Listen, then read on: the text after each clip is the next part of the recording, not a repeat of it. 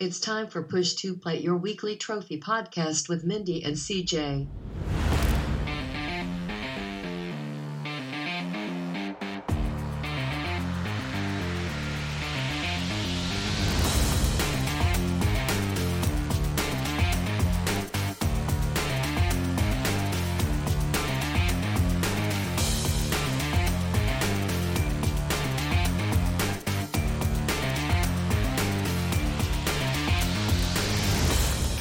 Hello, listeners, and welcome to episode 37 of Push to Plat on a beautiful, lazy, warm Sunday afternoon or a late night in America.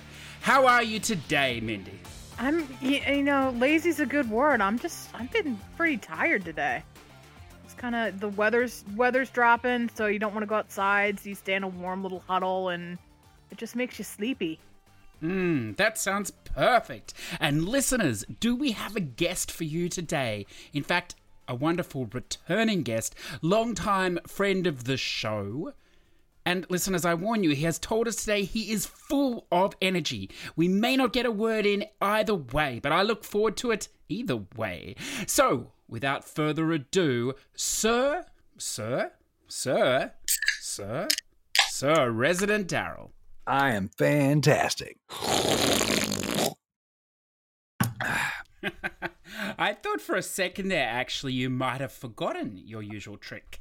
Oh no, I actually had to put my controller down to crack a can. So, listeners, just to give you a little look behind the curtain of this podcast, if you like, and in full professional disclosure, Mindy has decided today to take on Daryl's challenge and play a game while she's podcasting. I wonder how this is going to go. I don't know. We'll have to see what happens. I am a little tired. So there you go, listeners. What could possibly go wrong today? I don't, I don't know. But look, let's take a moment. I'd like, well, I'd like to take a moment, if it's okay with you, listeners, before we jump in today. And I'd just like to thank any new listeners we have. Of course, the returning listeners as well, but any new listeners. We've noticed a bit of a growth in the numbers again, a bit of an upswell, an uptick, forward momentum. We're charting, if you say, on a, on a small scale, of course, listeners. And we do really appreciate it. It is possible that these numbers are only increasing because we just dumped a whole lot of content in the last week or two with our Halloween episodes. But look, but look, maybe maybe we are growing. And if we are, I'd like to thank you, listeners, for spreading the word. And if you're not spreading the word, you selfish bastards, then why don't you start? Help us out.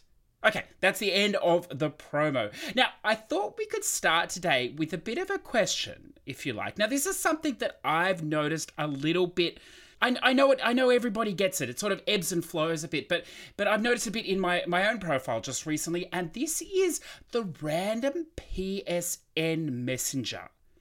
Now, Mindy and Daryl, do either of you suffer from this? The the random messenger, if you like, the bot. Some people would call it the Russian sex doll. Perhaps you, you know the Ukrainian money launderer. I don't know.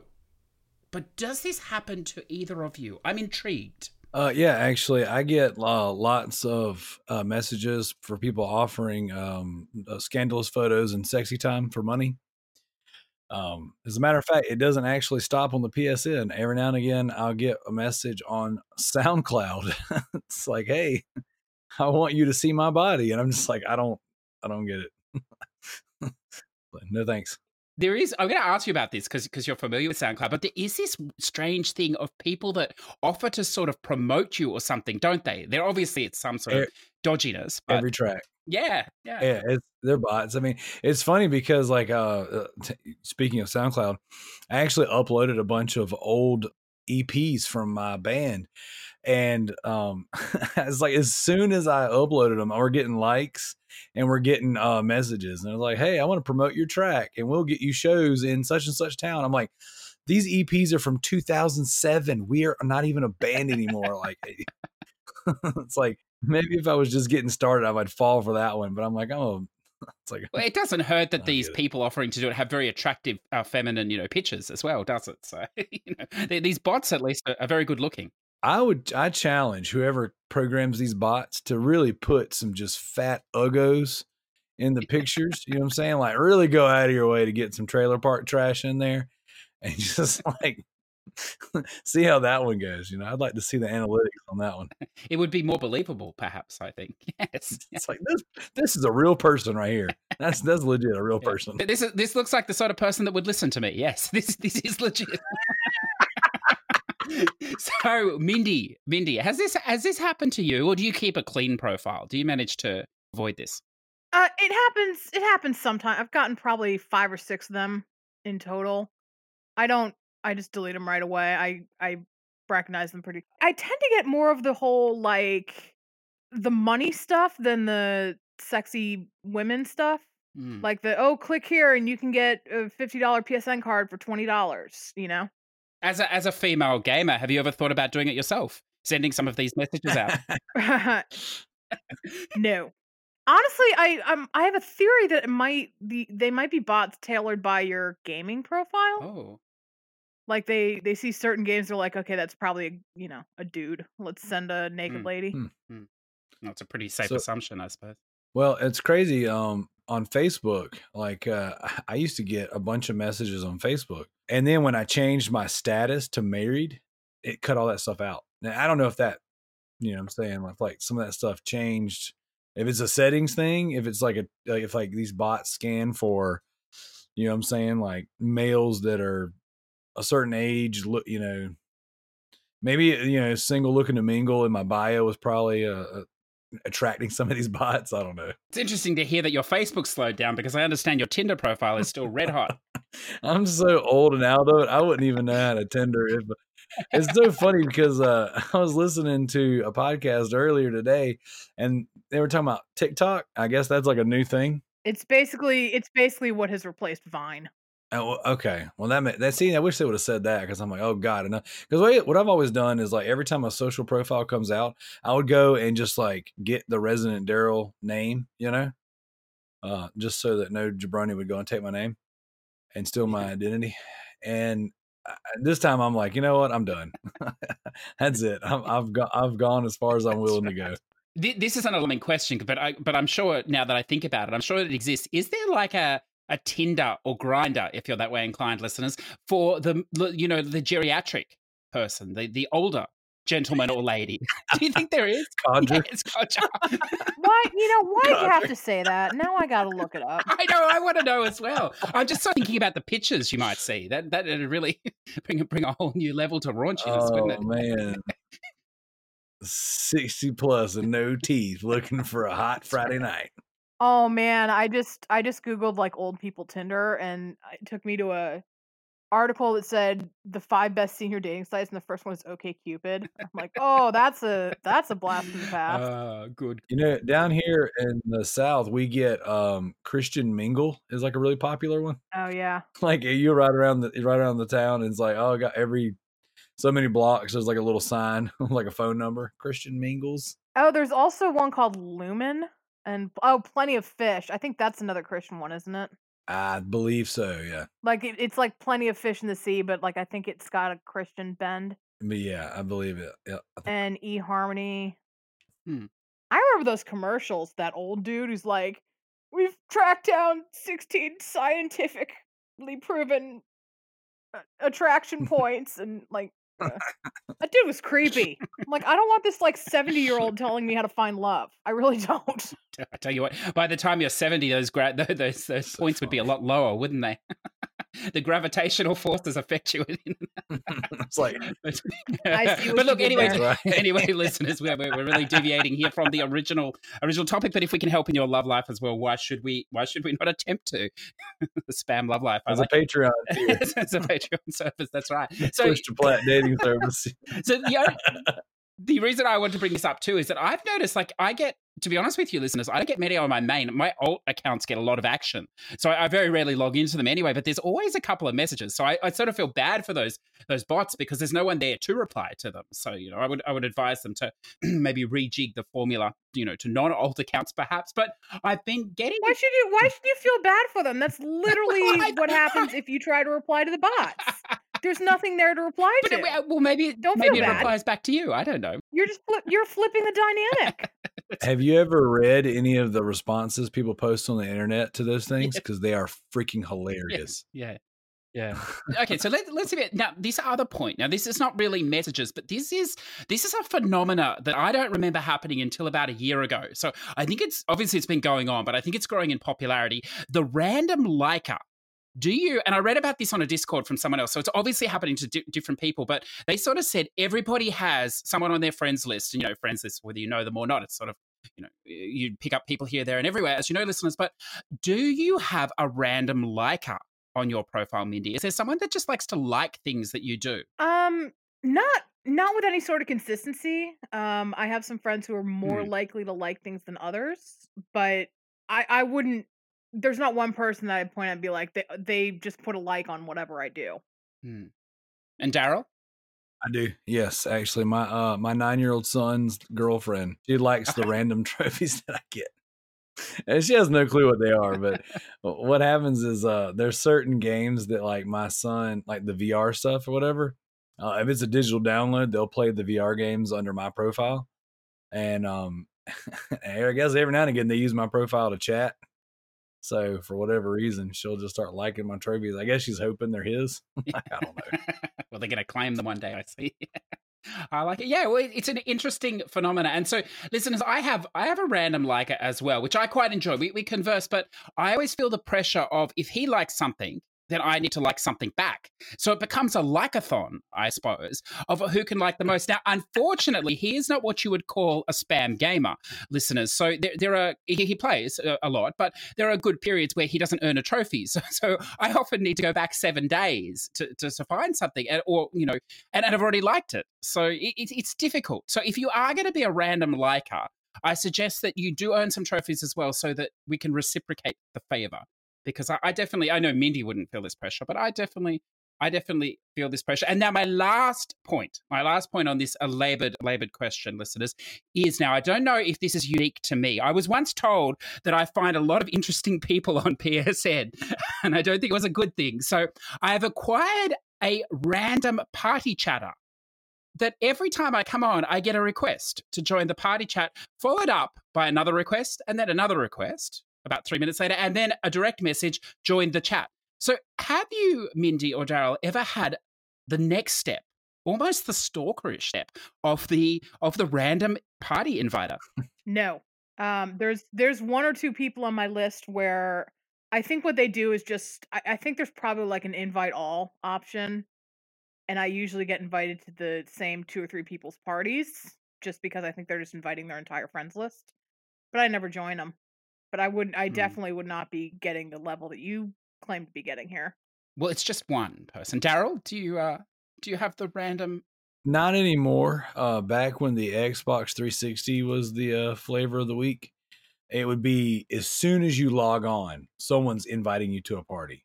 Now, I don't know. I think I just have a different type of friends, you know, now or lack thereof now because, uh, you know, I don't, I don't have. If I get invited to a party, it's surely by mistake. Mm, Mm. Well, that's how I feel too. I don't I don't talk on the on the system really at all. So it interests me. But I, I think listeners, I think what I've learned is that perhaps having an open door policy to PSN friends is probably not the best best strategy. And you know, look, look it's just, it, it it is what it is. But look, you know, why not? Why not just you know? The other thing now, this is a topic for another time. These these clubs, communities, getting invites into these, it's very strange. But anyway, you know, and posting things. But look, fa- fascinating, fascinating diversion from what we're really here for, listeners, which is games. Now, you're probably saying, well, this has been a massive week. This has been PlayStation's. I don't know, Diamond Diamond Week, if you want, in the rough. The Kojima, the Death Stranding. When are they going to talk about it? Everybody's talked about it. Well, you'll have to wait and see if we're going to talk about it at all, listeners, because we're not going to talk about it now. Well, not yet, anyway. But we are going to talk about something, Daryl. hopefully, Oh, yeah. hopefully. Now, what what have you been playing? What would you like to share with our listeners? Am I starting? I would love you to start. okay, I played and completed the Call of Duty Modern Warfare campaign. Ooh. I know you guys had mentioned on a recent episode, I can't remember who was on, but I think CJ, maybe you said you thought about checking it out. I'm not sure. Maybe it was that the week it was on the drop. Mhm. Yeah, I think you might have slid that one in there. hmm Yeah. I think we read out Easty uh platinumed it. Got So- you, got you. And I am here to report that it is really good. Uh, I really enjoyed it. I, I've played and completed almost every Call of Duty. I feel like I've beaten them all on one system or another, but uh, this one's really good. Um, it is a little more. It's it's definitely story focused. So what they did this time, opposed to like like I said, the last entry, they didn't have a campaign at all. They had um, you know, the battle royale or whatever. Well, on this one, they it's it's almost all story. Like the the trophies are story centric or you know, campaign centric. There's no multiplayer trophies. Uh, there's like a DLC line for some spec ops or you know, special ops stuff um, that you can do cooperatively. But it is uh, the campaign is the it's the focus in this game, and it is really good. I didn't get the platinum yet. I'm gonna go back and get it uh, sooner rather than later. But just with this season flooding with a bunch of games, I figured I would try really hard to play several of them. And then I know you had reached out to me about us doing maybe some long form stuff on a few other games. But yeah, so the Call of Duty game, uh, one of the things I really loved about it is it's more of a it's more focused on a uh, really close quarter stuff. So when they when they use the term modern warfare, it's not necessarily a callback to their old title, Modern Warfare. It's more so on what war, war looks like today. Uh, war is a little messy. You know, there's a lot more emphasis on random civilians getting caught in the crossfire, um, terrorists doing you know mass bombings and things like that. There's some darker and grittier story uh, sections where you have to play as kids caught in the middle of a war they did a really really good job of giving you uh, a variety of missions, uh, some some gravity to the missions, uh, and then even just one of my favorite ones was where you have to clear out this like townhouse, almost like an apartment building, and you're going. It's like you kill the lights, you got your night vision on, and you're it's four or five guys going up a stairwell, and they they they kind of have to look over each other's shoulder, and it's very easy to accidentally shoot your partner and um and then randomly as you're busting through you know saying some of these apartment buildings there's like women and children in the rooms and like the first person that moves is the one that you want to shoot first but that's not always necessarily the the one you need to kill. And and there's a there's certain missions where killing a civilian will will automatically make you restart and there's some of them where you can accidentally gun down a, a civilian and one of your teammates will scream at you, but like you have to keep moving. But it's really good. It's a it's it's a fantastic game. There's some really really neat things that they do with the story and with the different missions. I really enjoyed it, and the trophy list is very manageable.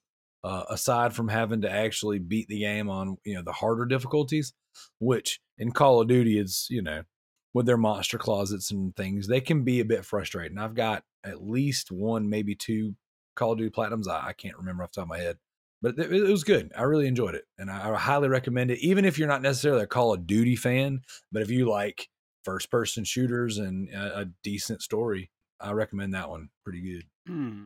So, because I have played the campaign as well, so I'm going to ask you some questions here about what you thought about it. Like, I, I think the, the gunplay, as you said, and all that stuff, that's really good. It was fantastic. The story is very good, or whatever.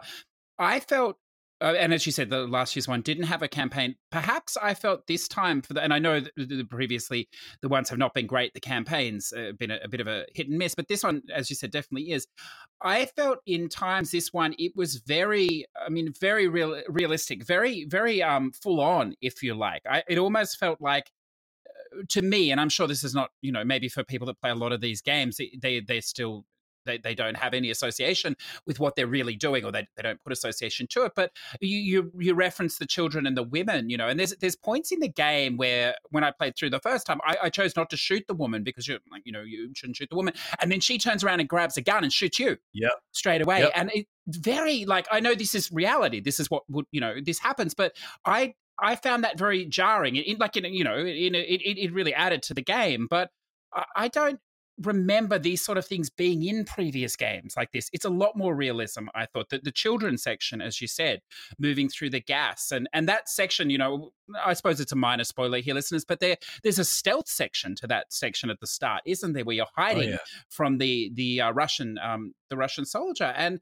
I don't know. Did you find that that there was a lot more realism in this campaign?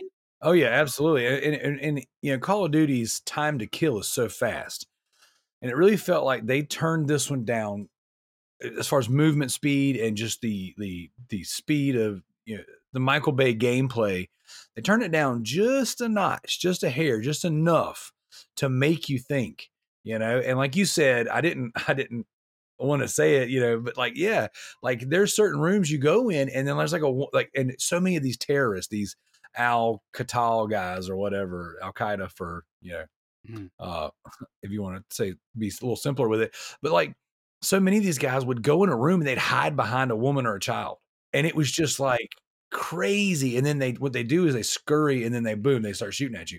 And then like you said, there's there's times where you don't shoot the woman in the room and then she shoots at you or even there were times where like you'd have like wounded soldiers you know in these hospital areas and you know most everybody in there seems like they're dying and then randomly which i mean i almost kind of expected it at that point you know from so many twists and turns from the the the enemy's decisions there'd be a random guy just sit up on a hospital bed with an ak-47 and start firing at you so it's uh they did a really I, I really i've never been in war you know what i'm saying? Like i've never served in the military.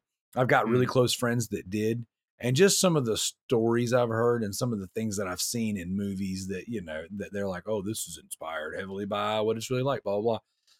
It really does seem like this Call of Duty tried to match a level of realism out there while still trying to gamify, you know, the fact that it's yeah, it's a game. It was good. I, I, I really, really, it, the night vision missions and the stealth missions were my favorite. There's another point, and I know Mindy won't won't mind here, but Mindy, I'm interested in your your views because I'm going to link it to another game. I know I know you haven't played this, so listeners, if you don't want any spoilers, I'd advise maybe just jumping ahead three three or so minutes, uh, just at this point, just just so you're you're safe. But uh, Mindy, what I'm alluding to here, Daryl will know, is there's there's a section in the game where you the uh, you're playing as as the guy or whatever, and they bring the family of the terrorist in, the wife and child and you have a, a choice whether you want to play that scene or not. You can skip the scene and the game continues, or you can play that scene. And in effect, their, their bags are put over their heads or whatever else, and they're they're not really tortured per se, but they're you know you're, you're given a gun, they're held at gunpoint to, to try and get their father, the terrorist, to talk. Uh, I'm sure you you remember this section, Daryl. So this this sort of gameplay it links back to a little bit for me GTA Five with Trevor, where there was a torture scene. I think if you remember, where you could choose It's so funny. I was just thinking when you were explaining it, that's what I was thinking of with the car battery and stuff, right? Yep. Yeah, you're right. That's right. So that was actual torture. Now, just, just as I said, listeners, now's the time to jump ahead. But so, Daryl, I'm not sure. I imagine you probably played this scene. You, probably didn't choose to skip it. Oddly that- enough, I didn't think it was. I really didn't think it was gonna give me the option. You know, like whenever the Mm. guy look, whenever Pr- Price looks over at you and says, "Hey, are you doing this or not?" You know, I chose no, just out of like the natural. You know, I'm a good guy. I do good guy things. This is crossing the line, and then I missed the whole scene altogether, and I was like yes. wow, it was cool. And I, I checked the trophies. I was like, oh, okay. So I, I didn't like lock myself out of a trophy for doing that. It really does give you the option to not see when they brought that woman and that child in there. It gives you the option to not see the torture, and it was it was neat. I I, I kind of wish I would have seen it, you know. But mm. it- I, I was pretty I was pretty okay with the fact that it allowed me to just opt out of a torture scene as if I was that soldier who took a moral line, you know, in the sand and was like, "No, I'm not doing this." Yeah. That was pretty good. That is good. So I want to I want to follow it a little further though, because I mean uh, I, I did both. So I went through on the veteran playthrough, and uh, or the first playthrough I did on easy. I, I did play the scene. The second I didn't to see what would happen. So. When you do play the scene, there's this, and this is Mindy. I'm interested in your opinion here too. There's this really pivotal moment where you know he's putting pressure on the guy. You're holding the gun or whatever. He never tells you to fire the gun at the child or whatever else, and you're standing there and it's getting heated. There's yelling going on. He's threatening the guy, terrorist, trying to get the information, and you're never once told to shoot the gun. But and I didn't want to do it, but I did. And I shot the gun at the kid, and um, you know, I hope you'll jump, jump ahead, listeners, if you don't care. There are no bullets in the gun. The guy's given you, but you don't know that. And he makes, he turns to you and goes, "Whoa, well, that was your decision to do that." And I thought that was real. This is this is your other the friendly soldier, and I thought, well, like, wow, that that's really saying something, especially for a Call of Duty game. And I wonder, I just wonder though if because I've read some comments where people have found that scene very confronting because of that. But do you think, and I know it's a very big generalization considering that Call of Duty is mainly a multiplayer shooter game, do you think something like that is going to carry weight, or do you think a lot of people will just go, hmm, whatever, and not associate with that at all? I'm sure the vast majority of Call of Duty players, A, they were not going to play the campaign just because the majority of people who buy it don't play the campaign. But B, I would imagine the ones that do play it are looking for a story. But I don't know, you know what I'm saying? Like for I didn't play that. And now like hearing you say it, that means that there's a there's another layer to this scene that you know what I'm saying like you could do it, you could do it and not pull the trigger, or you could not do it, which is what I did. And so Yes. I don't know, man. I would hope that um that it would people would it would I don't know that it will, but I would really hope that people who actually take the time to play it will walk away with this going, huh? Because again, giving me the option not to do it made me sit back and go, there's a lot of thought into this one. Yes. It's very it's a very interesting thing. It, after that scene I I stopped and I thought, wow, Call of Duty has emotional depth. like it, it, sort of it sort of shocked me because yeah it, it does play so differently to what i was expecting. And then i mean you, as you said there's still sections later on but that that it's a pivotal moment. One of the great things listeners if you have played the game obviously and, and you didn't miss that and you want to do it you can do chapter select and you can start right there basically at that point my understanding is. So you know if you want to experiment with it and see for yourself that that is a, a possibility. I see that the trophies you have are much the same as the trophies i have as well to do so Good luck to both yeah, I'm like there. right about 50, I'm about 50% through or 51% through or something like that. Yeah. Okay. Sorry. So sorry to sidetrack you there. What should we go on to next? I've been dabbling with a bunch of random stuff. Uh, I'm getting ready to do a uh, another like a PG spoilers or a deep dive, some kind of on uh, Dead Space. Mm. So I've been playing through Dead Space, which doesn't show up in my PSN profiles because the room that I'm playing in has my PlayStation 3 and there's no internet in that room. Like the Wi Fi doesn't connect. So that one's been, you know, kind of done incognito. Uh, fun game. I, have you know beat it on the 360. I'm going back through it on PlayStation 3. I really enjoyed it. Uh, but the game I've spent the, probably the most time with that I probably want to talk about more than anything else on my profile, Call of Duty aside, would be Dying Light, which I, I know I know I mentioned it to you guys before we were live uh, on the show. But Dying Light's a first person open world parkour zombie apocalypse game. It is really, really fun to play. Like it is one of the most fun games I've played in in years. Uh, I played through the game to its completion on the Xbox One, and I played it in, in multiplayer the entire way through uh, with my brother and his wife. And playing through it with people laughing and cutting up and talking, not paying any attention to the story at all.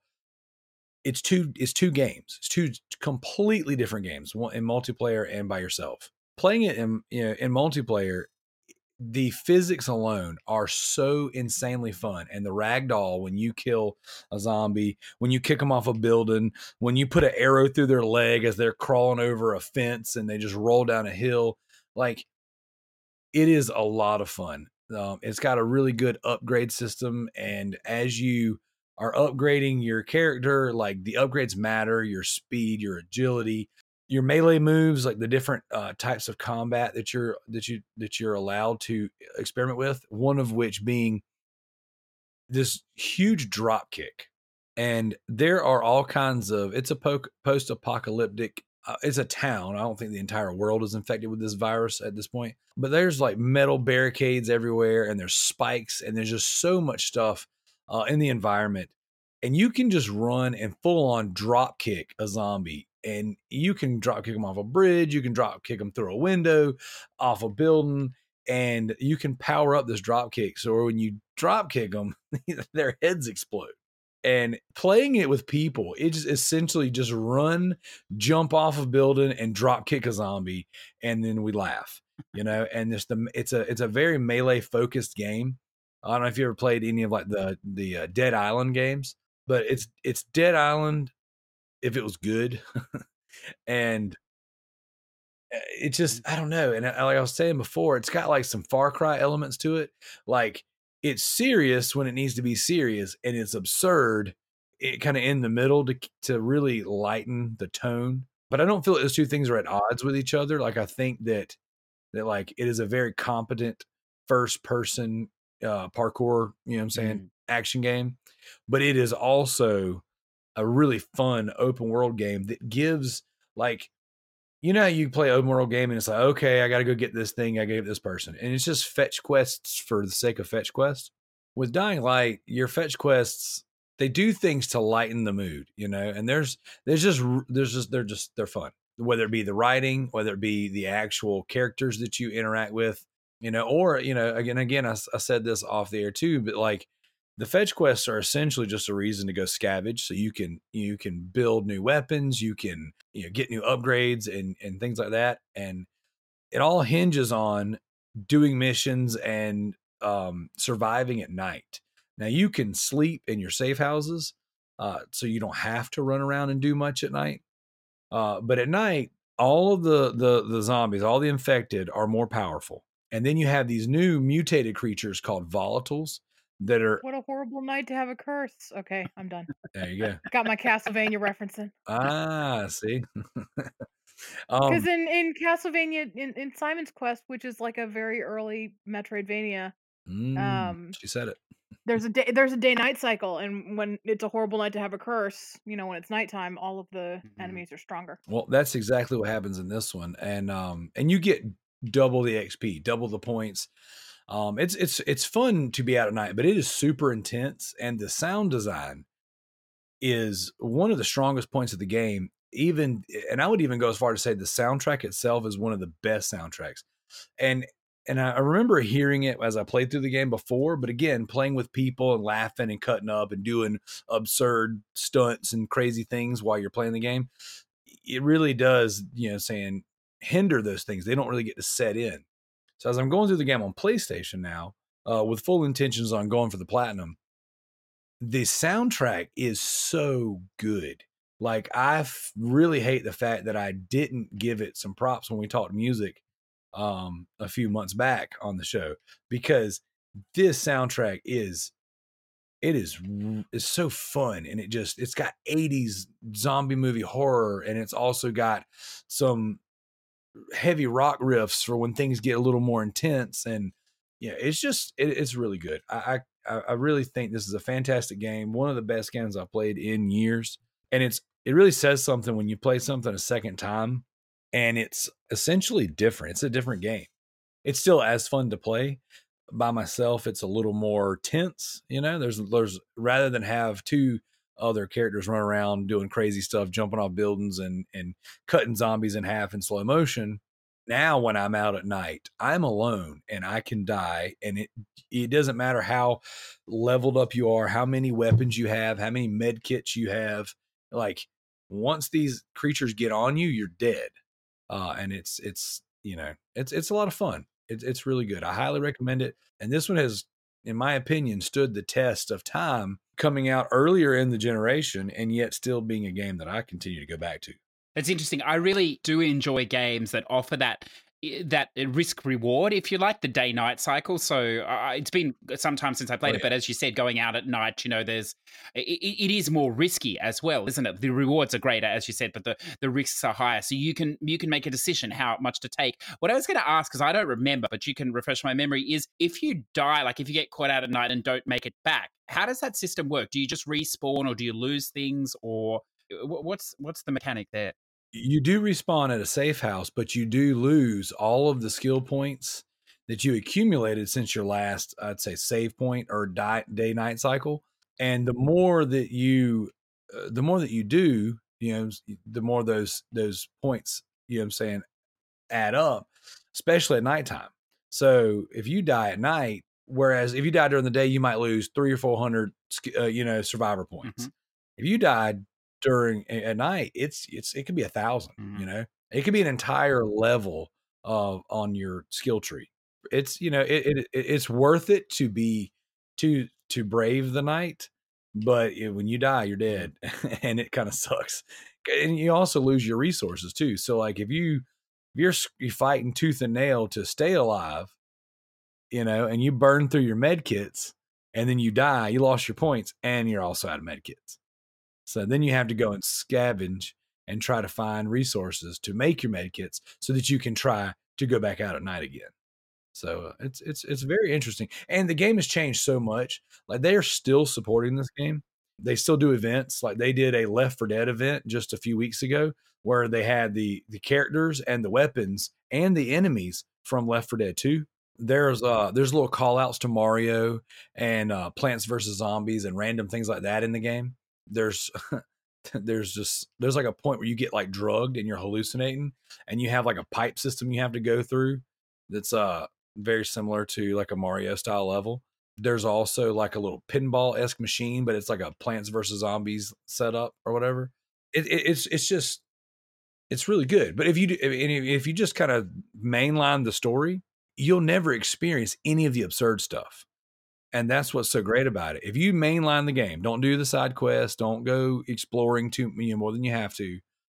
You're going to play a Far Cry style game, Mm. you know, and it's just it takes itself serious.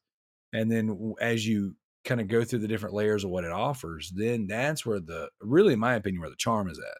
That's excellent. Yeah, and I know there is a sequel, listeners. Uh, Dying Light Two is, uh, is that next year? I know that is. Uh, yeah. uh, it's just around the corner. So something. And as as Daryl says, that game. I know at launch that game was was uh, very glitchy and buggy uh, in certain situations. I think there were doors if you went in would just crash the game out completely. But uh, my understanding that is well and truly all fixed. And there is a ton of DLC. Uh, in that game as well, so plenty, Oh, yeah. plenty to keep you keep you busy. That's good. Is there any other games you wanted to throw out today? Uh, no, those are the main ones. I mean, I, I, I- I guess when we talk spam, I can talk about you know the, some of the spam. I can I can see some there. Yes, we'll save them for the spam. Mindy, what have you been up to this week? Uh, really nothing. I've played one game this week. No, well, that's a lie. I played a little bit of Oberdin because I'm writing a walkthrough, but that's not like officially on my profile yet. So I'll Mhm. save that for when I've actually, you know, platinumed it, and then I'll talk about it. But mostly, I've just been playing Lego Movie 2. That's quite appropriate considering we talked about Lego last week.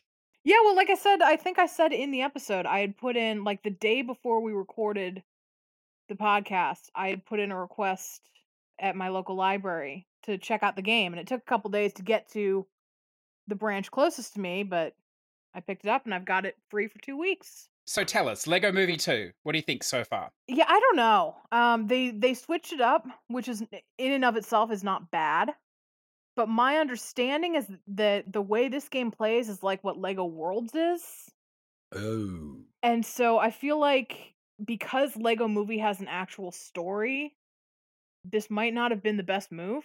That maybe they should have stuck with the, you know, Hmm. go to and, pl- and play through various scenes from the movie instead of just this open world kind of nonsense. Then every once in a while you get something that maybe relates to the movie. I don't hate it. I just, I, you know, I play these parts. And I'm like, oh, I remember this part from the movie. I kind of wish I was doing this.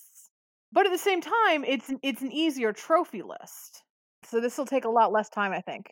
well, that's cool. Okay. Is it basically just a collectathon? Not even that really, because although there's a trophy for 100% in the game, all that really means is you have to get all 400 something purple bricks.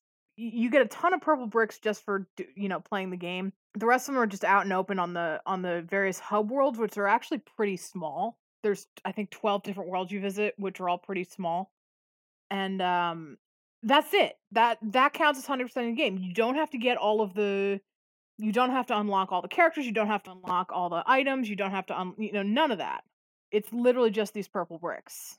And they're called masterpieces. And and half of the trophies on the list are just for getting Mm. all of the masterpiece blocks anyway. Does it doesn't sound like you're sold? I I just i you know, it's it's not bad that they tried something different. I just I kind of wish it was not this. I I I wish it was more like if they were trying something different. I wish they'd tried something more like that Marvel Vita game where it was just little challenge levels or something. I was just about to ask you if you had a preference, hmm and I, I wanted to segue into that one. Uh, that's awesome that you brought it up because, like, I really enjoyed. I've actually, I actually platinum that one, the um, the Marvel one on the Vita, the superheroes. I like the the just the the chapters. You know, what I'm saying just like you play through the level, you you beat it, you you go back through it a second time, and you play it with the other the other characters that you have to have to, to unlock everything. I thought that that was a, a really good way to do it. I'm not a huge fan of the open world Mhm. aspects of the uh, the Lego games.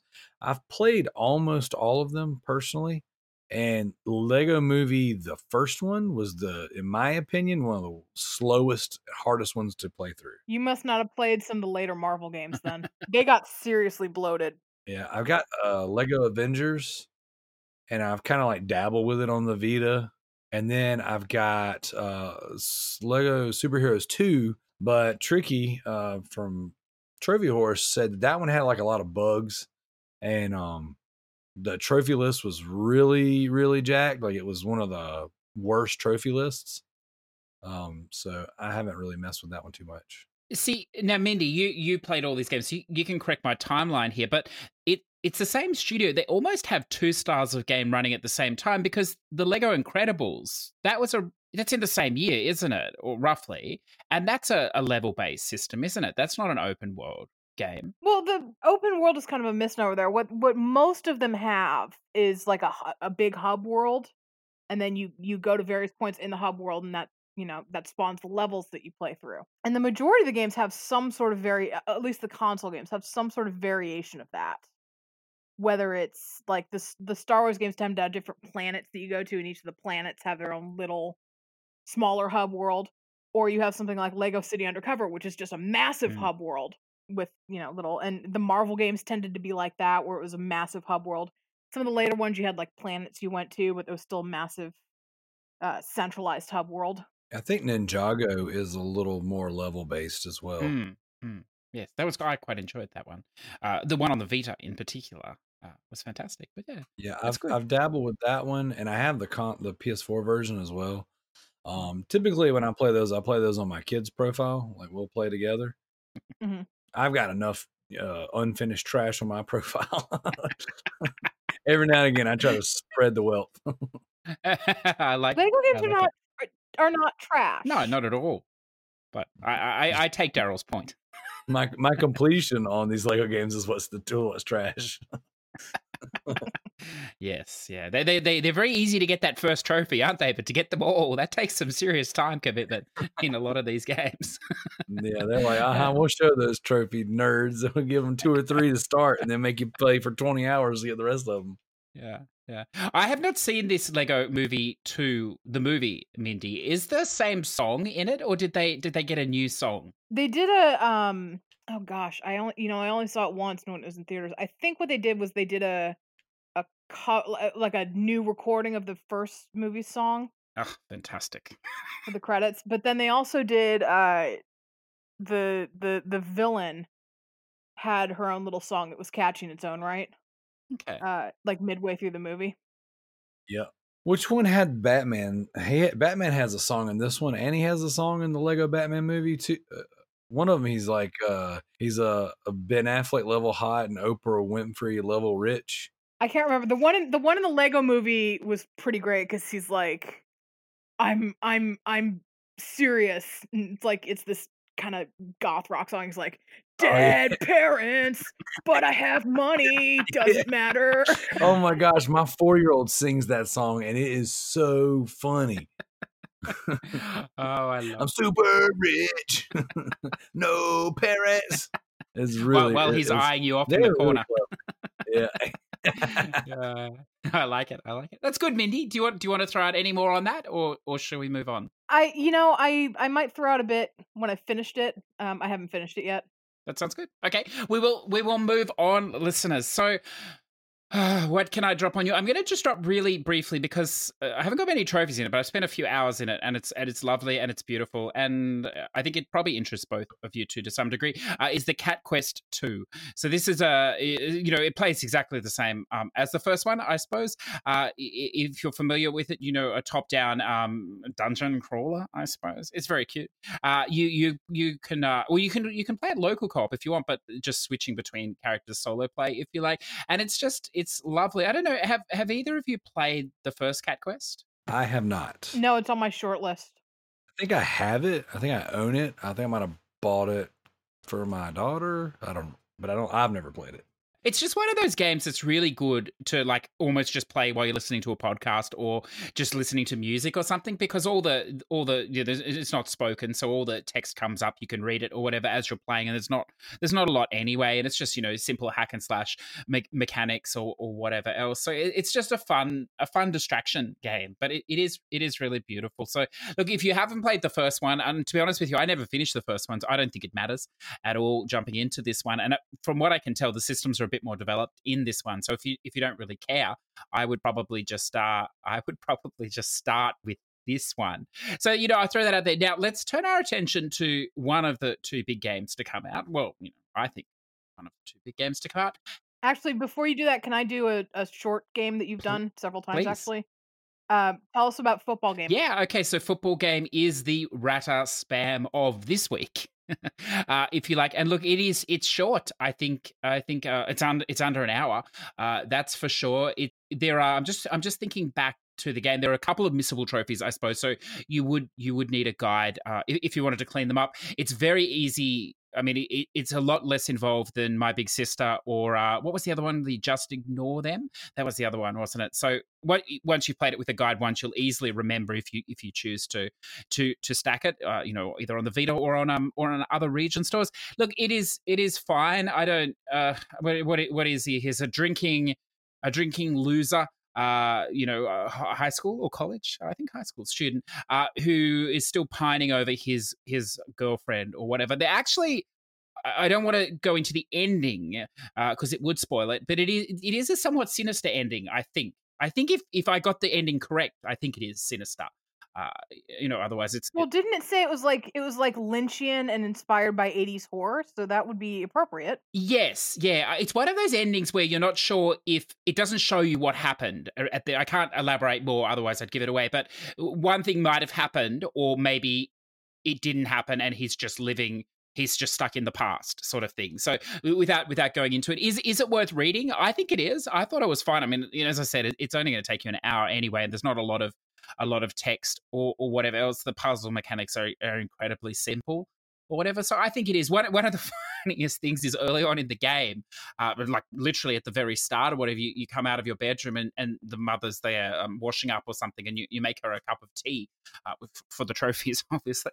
Uh, make her a cup of tea or whatever, and then she goes to sit down at the table to take a rest, and then she's there for that whole first section of the game, which is probably only like five or six minutes or whatever, but you're going back and forward, and she's sort of hunched over, and you know the way it's pixelated, she just looks like this I don't know, like hag or something at the table, which is perhaps the scariest thing in the whole game. I'm not sure, but you know it's just unfortunate the the way that it's been uh been pixelated there or whatever. I, I found it amusing, but yeah, look, it, it's fine. You know the the people that stack it will enjoy it because it's quick, and you know the people that don't will will probably find merit, but I don't think it's one of the better the better ones compared to Big Sister. Maybe slightly better than just ignore them for me personally, but subjective, of, of course, listeners. So, with that being said, let's go over to Need for Speed Heat just very quickly. I think I'm the only person here on the panel today that has any interest in this game, so I won't bore you two. I'll just talk through it. Well, you don't you don't only have interest; you've got uh, proper stakes in it, don't you? How so? That bet of yours, right? Oh, Well, yes. Okay. Yes. Yes. Oh, sorry. You're right. I, I do. And unfortunately, I had a feeling it was going to come in at 79. It needed to come in at 80 or higher, listeners. I believe it's come in at 74 at this point on Metacritic. So we had a little, you know, for those of you who, who missed last week, I had a little bet with the Scottish Nub, another name for noob, apparently. Uh, thank you, sir, for educating me. And uh, his game, Death Stranding, had to come between 90 and 100, which is never going to happen, obviously. Uh, definitely not at this point. I think it's sitting at a very respectable 84 uh, with most of the reviews in. So he he will definitely be playing Final Fantasy 12. But I, you know, the reviews for some reason were late for Need for Speed, um, a day late after release even. So, but they have come out. It's sitting at a 74. IGN. They did receive a good check this time. I see they gave it an eight out of ten, so at least somebody gave it an 80 percent. So, but that's good, you know. At a, uh, look, they're very interesting review. He's fantastic. The uh, Tristan, um, who writes Australian, I believe, writes the reviews for uh, the Need for Speed, most of the racing games for IGN. So, look, this game, I know there has not been a lot of a lot of joy for many people in in the Need for Speed from Need for Speed 2015 with the awful. Awful Mindy FMV cutscenes. I don't know if you ever saw any of these, but uh, I- so bad. did you play it, Daryl? Yes.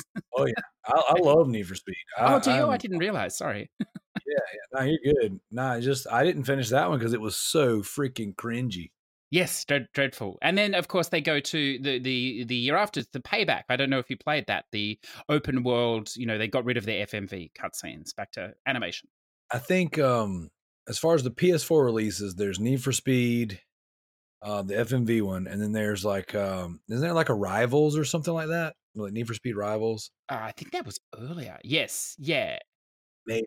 I've I've got I've got two Need for Speed Mm. games on PS4. One of which I, I- one of them I haven't even opened. I don't think.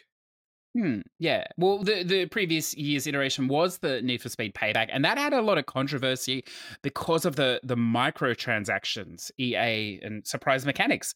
Uh, and now, uh, you know, whatever your opinion is, I, ironically, they were surprise mechanics because if you played it, listeners, you would know you actually you don't, you don't get more gambling than this.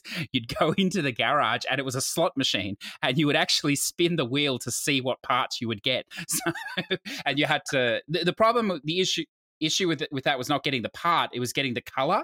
Because if you could get the right colors, obviously they they give you a, a you know a buff or a bonus. So people did not like that system because you know it, it took you could use in-game money you could you could buy spins as well but you you earned spins and you you took in-game money but you know i suppose it added a level of rng in fact later on down the track they patched that and i think you automatically started at level 15 with the machine there was something like this so if you, if you platted it early on you did have to spend a fair bit of time with that machine but later on they basically almost you know almost took it out so that's gone now. That there, there are no microtransactions at this stage. There is some sort of weird seven dollar, you know, uh, seven Australian dollar uh, buff, if you like, or boost to give you the deluxe edition. But that gives you cars and a five percent, uh, I think, hit on your rep and and uh, and money, which is is irrelevant. Five percent. The game is very liberal in both of those things, but you know, for the cars or whatever, potentially interesting. But look, that aside.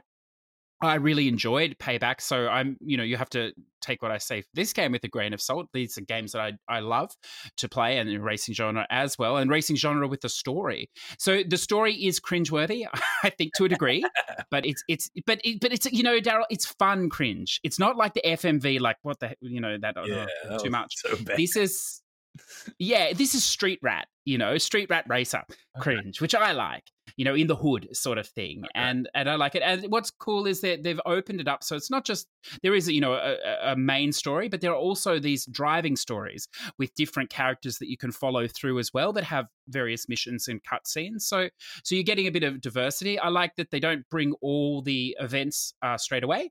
You, I owned the drift last night, and that was probably after about four hours or five hours of playing different things. So drift events. So they, they sort of slowly unwind things as you do the story. It also works on a day night cycle, much better than the games in the, the past have. In that during the day cycle, if you choose to race during the day, you can earn money, but you can't earn rep. If you race at night, you can earn some money but a much lower rate, but you can earn rep. And so you've got sort of, if you like, two systems at play. You need the money to upgrade your car or buy cars, but then you need the rep to unlock the parts, to unlock the story events, um, and to unlock better cars as well. So you've got to do a bit a mix of both. At during the day, there are the cops don't involve you. You know, you're, fine. But at night, you get a heat factor. So you'll do a race. It'll probably trigger a, a cop. You can take the risk and do another race.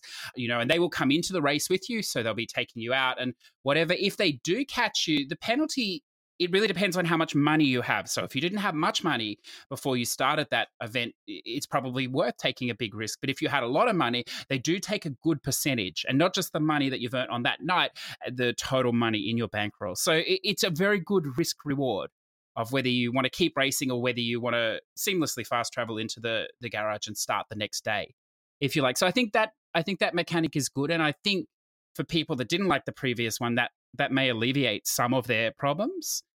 I think having said that, if you've played Forza, these games, as you know, with Payback, were moving so close to Forza Horizon, it's not funny. in fact, in fact, the legal team may be very interested in this game as well. I feel they've they've ripped off everything like they did last time with the activities, but in a good way. They've also created a bit of a festival atmosphere with the the sideboards and the flags and things. So it does have a Forza-ish feel. Still doesn't look as good as Forza, Sony Pro. Yeah, good on you. But you know that that that is that is what it is. One of the detractions, and I think it's the final step. Maybe the lawyers told them they couldn't go this far, but they don't have a like a combo meter, if you like. So when you're driving, you can't build up you know points or rep or money through doing you know drifts and things outside of an event, which obviously in Forza is a huge part of the game. But with that exception, I think this this game is is as close as you're going to get to a Forza experience on the console. And if you're you know only if you're PlayStation locked, this this is a good option. So you know, as I said, treat it with a grain of salt. If you don't like racing games, you're not going to like it. But it, it is arcadey. It's you know it has three difficulty levels, so it, can be very easy. You can play offline if you want. If you're going to go for trophies, you'll have to play a little bit online. The money is a lot better online, so it is perhaps worth playing online. But but you don't have to for the experience. So look, I've, I think I've sold that game. I've sold that game quite quite well. Well, you know, I hope so. I picked it up. Let's save the other game till later, perhaps. Perhaps we'll never talk about it. And and and shall we go into into some new releases for this week? Well, I actually see. I actually see you picked up Blacksad. Did you pay? Did you play much of that? I did. Now the funny thing is, I played like an hour of it, and I thought it was fine. But then I was told that the game is broken. Uh, and apparently this is true. They're going to patch it. Uh, apparently the rumor was released too early or something. I'm not or earlier than they expected. So so the, you know it, it, will be fixed or whatever. And and looking through, I can see like a good portion of the trophy list is at zero percent. So maybe that that is part of the glitching or or whatever else. But the the amount that I played ran fine. But maybe I hadn't run into that yet, and it's good. Yeah, I mean this is a game that you would like. I, I'm sure uh, of it. it. it. plays. I mean, it's it's very much like a, a QTE style game with a little bit of walking, like all the the dialogue choices. This is the the one with the noir cat detective, right? Yeah, yeah, and it's good. I mean, uh, look, you know, it's it, I don't know if it's a low. It is a lower budget uh, or lower release uh, price game, if you like. And I mean, and again, I don't know if the patching will will change this, but the the, the central characters are animated well, but the backgrounds are very rough or whatever. But it's that's also within the style, I think. So yeah, I don't know. I'm definitely going to go back to it. I think I'll just wait till till it fixes itself. is that what happens? they just fix themselves, I'm told. But yeah, is there anything else, Mindy, or have I have I passed judgment? Uh, what about Jumanji? well, that that uh, that is an interesting one. So this is a this is I blame Zador, friend of the show, for this sir. This is your fault. so, look, I was interested in this game. Uh, I will preface this, listeners, with a warning do not buy this game yet because the online mode is not in the game for some reason. It's coming in November. So I don't know. It's required for the platinum. Well, definitely required for the platinum, but I think also required to have fun, because I think it would be a lot more fun playing playing with other people in this game than playing by yourself. The game the game only consists of four levels, so that's a consideration uh, as well so without the online, it, it, it's not. Um, I would definitely wait. Like it's definitely coming uh, at some point, but it's just not there yet. So, uh, so until that point, and uh, yes, it, I mean, so was so were like you know Blues and Bullets episodes two and three. Well, that's true. I mean, you know, I don't, I don't believe well it's going to come unless it actually, you know, is there. Did that ever come out? Nope, never going to happen. Wow. well, don't tell Zador that. He'd be devastated to think that he can't get this plat. I'm sure. But Oh. no, I think like literally, I think the studio doesn't even exist oh, anymore. Oh yes, for the the Blues and Bullets, yeah.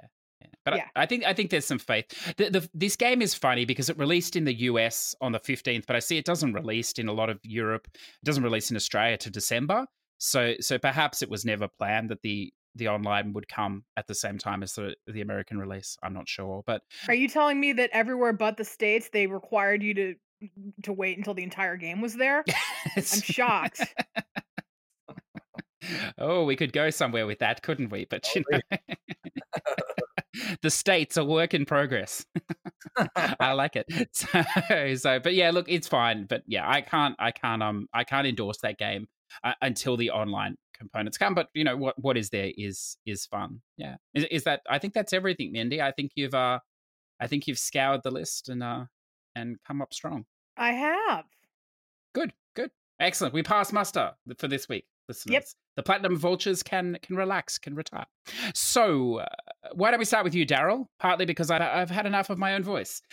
I feel at this point I really I really went off on a tail on Need for Speed, didn't I, listeners? Oh well, new releases, Daryl. You have a couple. Do you want to do you want to throw one out to, to start us off? Yeah, so as I was looking through the drop, um, this uh, fractured minds uh, stuck out to me, and here is the phrase that sold me. Uh, it says, "Fractured Minds is an immersive, artistic short game." Done. Sold. it says explores Do you know how anxiety. short this? Go ahead. Do you know how short this game is? Uh, it doesn't say, but it just uh, It can be done in under ten minutes. really. Yes, really. Yeah. I was gonna say, if it actually markets itself as a short game, you're Oh. talking. They 30 got me. I'll buy it day one. It, says it's uh it explores mental health issues and things like that. So I'm like, hey, I'll try it.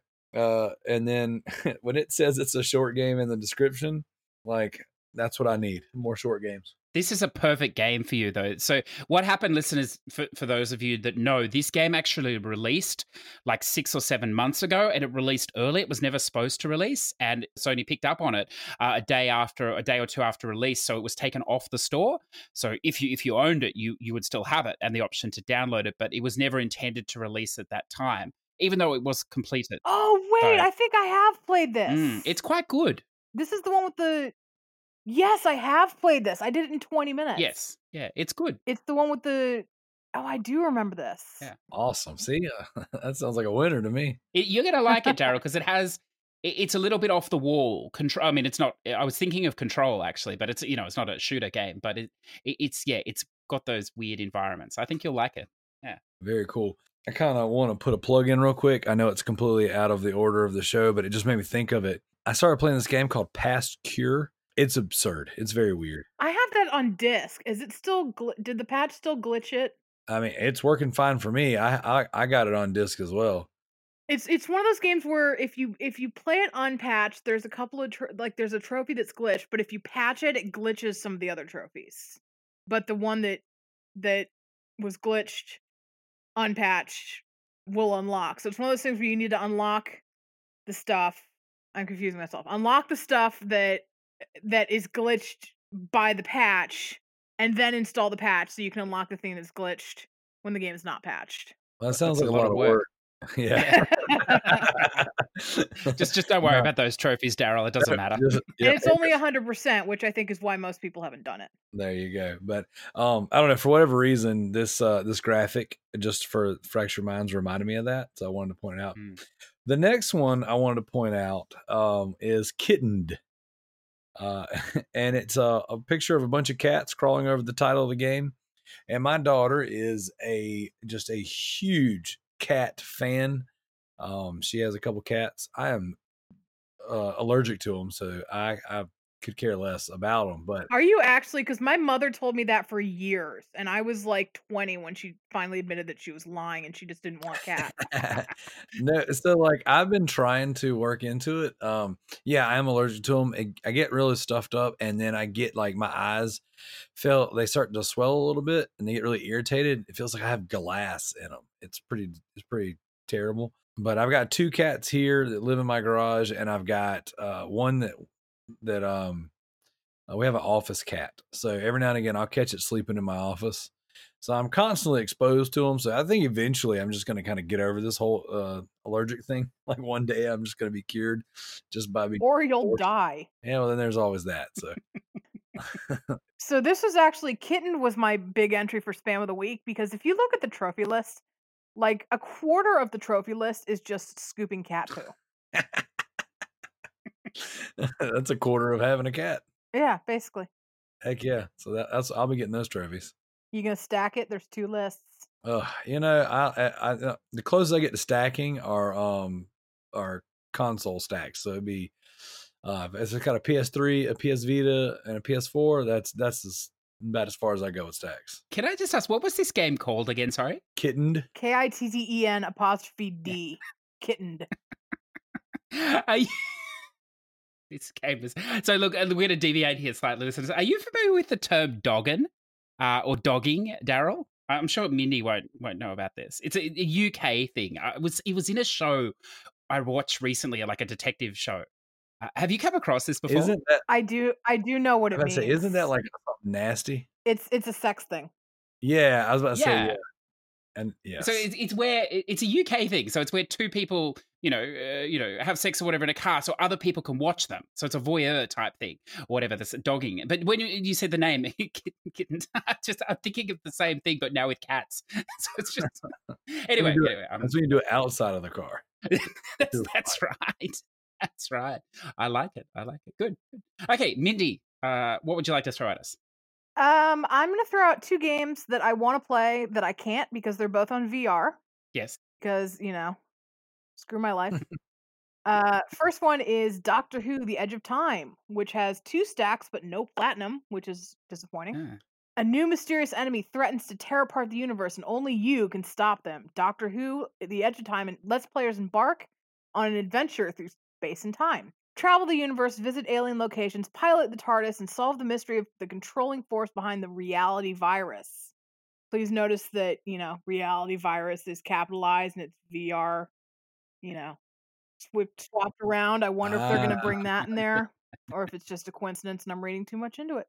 Just I didn't realize this is going to be a VR only game, is it, or is it both? No, it's VR only. I looked. Uh, I, I've Okay. answered my own question. I, I I did wonder previously how the drop handled VR exclusive games, and they don't. They Mhm. don't. They don't. Uh, there's no consistency on whether they label them VR required, because they and the drop it just says PS4 digital. I was like, ooh, maybe I don't have to have VR.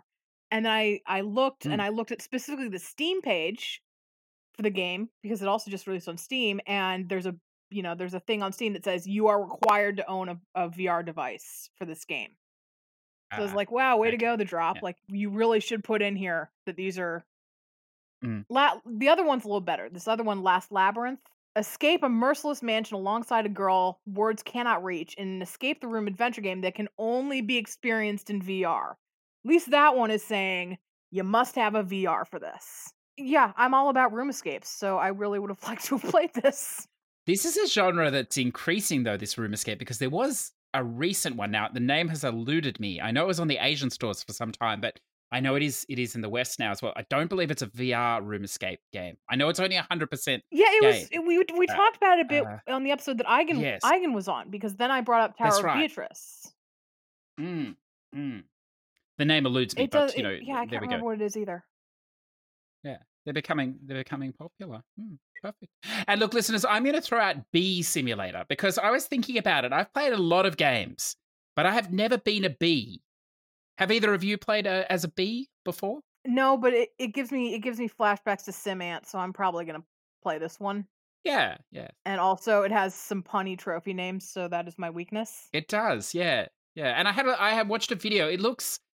Yeah, it looks like it would be one of these games that I, I know it includes co-op, but it would be more fun in co-op. Although I noticed that if you play four-player co-op, it looks really crazy the way the screen screen splits. There's a lot going on, so maybe maybe two-player uh, split screen would be good. I don't know if it has online co-op as well. It doesn't say in the in the thing. You know, poss- hopefully, hopefully it will do. But that looks that looks interesting. We'll throw that out, and then you know, just because uh, you know we should because it's another big game. I suppose we've got the Star Wars, uh, the Jedi uh, Fallen Order game coming out. So you know, if that interests you, you know, go for it. I believe it's all single player game. I hope I'm not putting I my wonder foot- if it's another in it. game that you can uh you can cheat with cheat codes and stuff. yes, yes, like that old one. Yeah, I don't know, but look, that'll be interesting. I'm sure there's a there's a ton of people anticipating that. So unless there's any other new releases there, I think we'll we'll move on. I get the feeling, Mindy and Daryl, that we're now at the point, perhaps after this Star Wars game. You can correct me if I'm wrong here, please. There isn't really is is there anything else big coming out this year that you're really you're looking for, or, or have we now sort of reached reached critical mass? Is this it? I think that's it uh, that I know of. Star Wars is kind of bringing up the rear. Every now and again, Mm. you'll get like a like, Literally. like a just like a just cause or something like that coming out. You know, right there uh, around in the December months. I think uh, everything coming out at this point is a uh, is a Nintendo joint. I think they've got the um, because they've got like a like some Pokemon games coming still. I think that's like the next big thing. But as far as PlayStation's concerned, Mhm. I think that we're uh, I think we're done for the for the season. You can hear the collective cry of wallets around the world, finally breathing a sigh of relief. it's it's over. Well, because there's no there's no Assassin's Creed game this year, right? No, No. Correct. Because I would have bought that. Beyond Good and Evil Two has been pushed back to probably never. Mm. Uh, Last of Us Two got pushed back. Final Fantasy 7 remake is never going to come out, but it's supposed to come out in like March. Ghost Break Breakpoint got released, but has been pushed back because there was no game. Yeah, I mean, there's there's a lot of things like this happening. there's a there's a game by a studio called Invader Studios called Daymare 1998. It is a very Resident Evil inspired game. It just released on Steam, and they they said that the console release was coming this year. They still haven't they still haven't given a release date. That would be for me at least the most that that's that's probably my most anticipated game currently um still to come out this year but it, it might it might get pushed to next year since they just released the steam version first i'll tell you, you know there is uh, you know i lie there is something i'm looking forward to because life is strange 2 episode 5 is supposed to come out beginning december which means i can finally play it yeah yeah, and that should hit, hit the release date. All the other episodes have, so I would assume mm-hmm. that will. Yeah, yeah. I forgot about that. That's a fan- that'll be a fantastic ending uh, to that game. Yeah, yeah. I-, I was thinking as I said that, I bet there's like there's listeners there that are just yelling certain games out that we've forgotten about. But I, I think the triple A wagon perhaps is coming to an end uh, overall. Overall, the big big triple A. I think I think you're right. Yeah. I think you're right. Yeah, and which is weird because it, it seems early. It does, doesn't it? For the the like the holiday gloat of games to be to all be out already, and it's mostly because like there's no there's no Far Cry this year. There's no uh Assassin's Creed this year.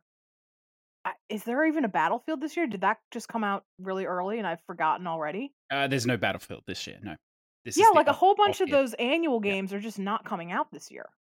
Yeah, yeah. I, th- I think they're a, they're a two year cycle that one, but yeah, no, you're you're right. Yeah, it has a lot of things have been pushed back as well. I think so. You know, the opening of the year is becoming more of a you know possibility to, to launch games now in that sort of uh, February April uh, region as well. So yeah, that's a good. Look, I'm not complaining. There is there is more than enough. I think so.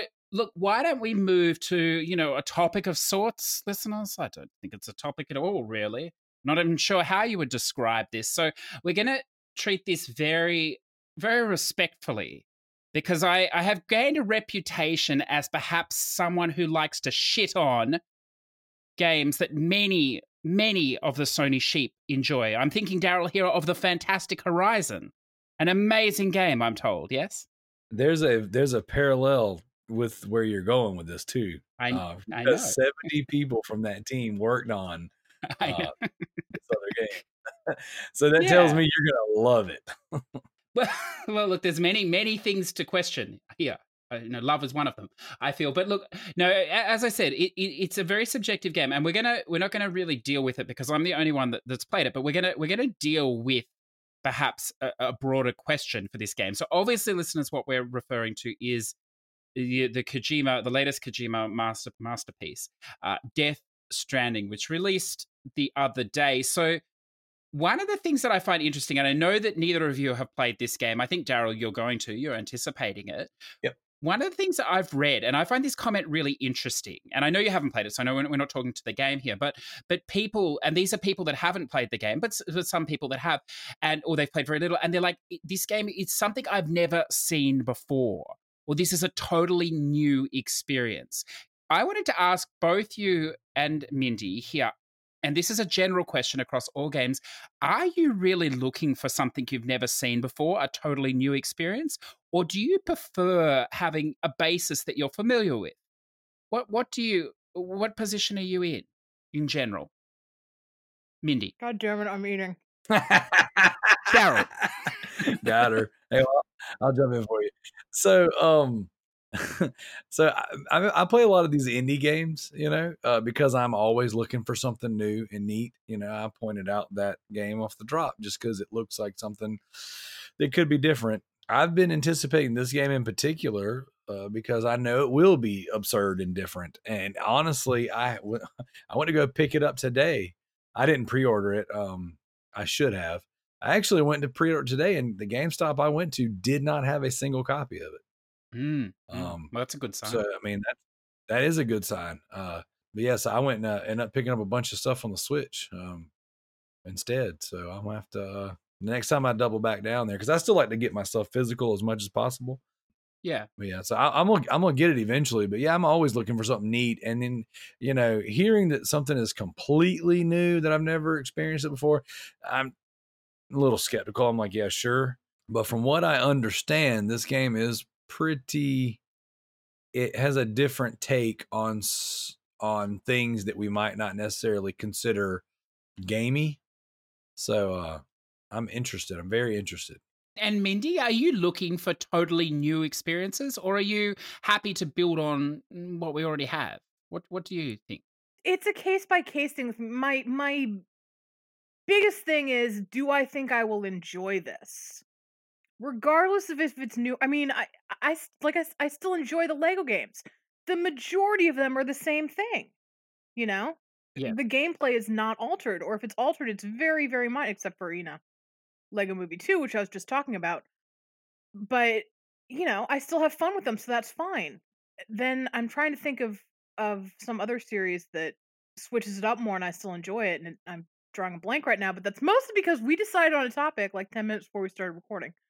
Um Which which I think is fair for this game because I don't think we can we don't want to talk about it too closely.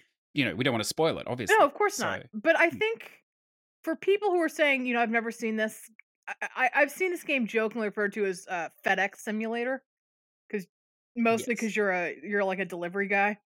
I think I- I have to wonder if if a lot of the people who say, well, we've never seen anything like this, if it's because these are people who just like the Kojima stuff, like the Metal Gear stuff, and it's different to Metal Gear. So maybe it, they're just like, well, we haven't seen this before, but maybe it's it's actually quite common. I don't know. I haven't played it, so this is all speculation on my part. Yeah, no, of course. It, it's it's more to the greater thing, I think, of, of of how much new do you want? Like how how many returning systems do you like in your game? That that was sort of sort of driving at, I think, listeners. So I'm just going to give a very brief account of of just a couple of ideas, and then we're gonna we're gonna go into this fantastic quote that that we all are familiar with now, and I think many many of you are. So I think this is not a game.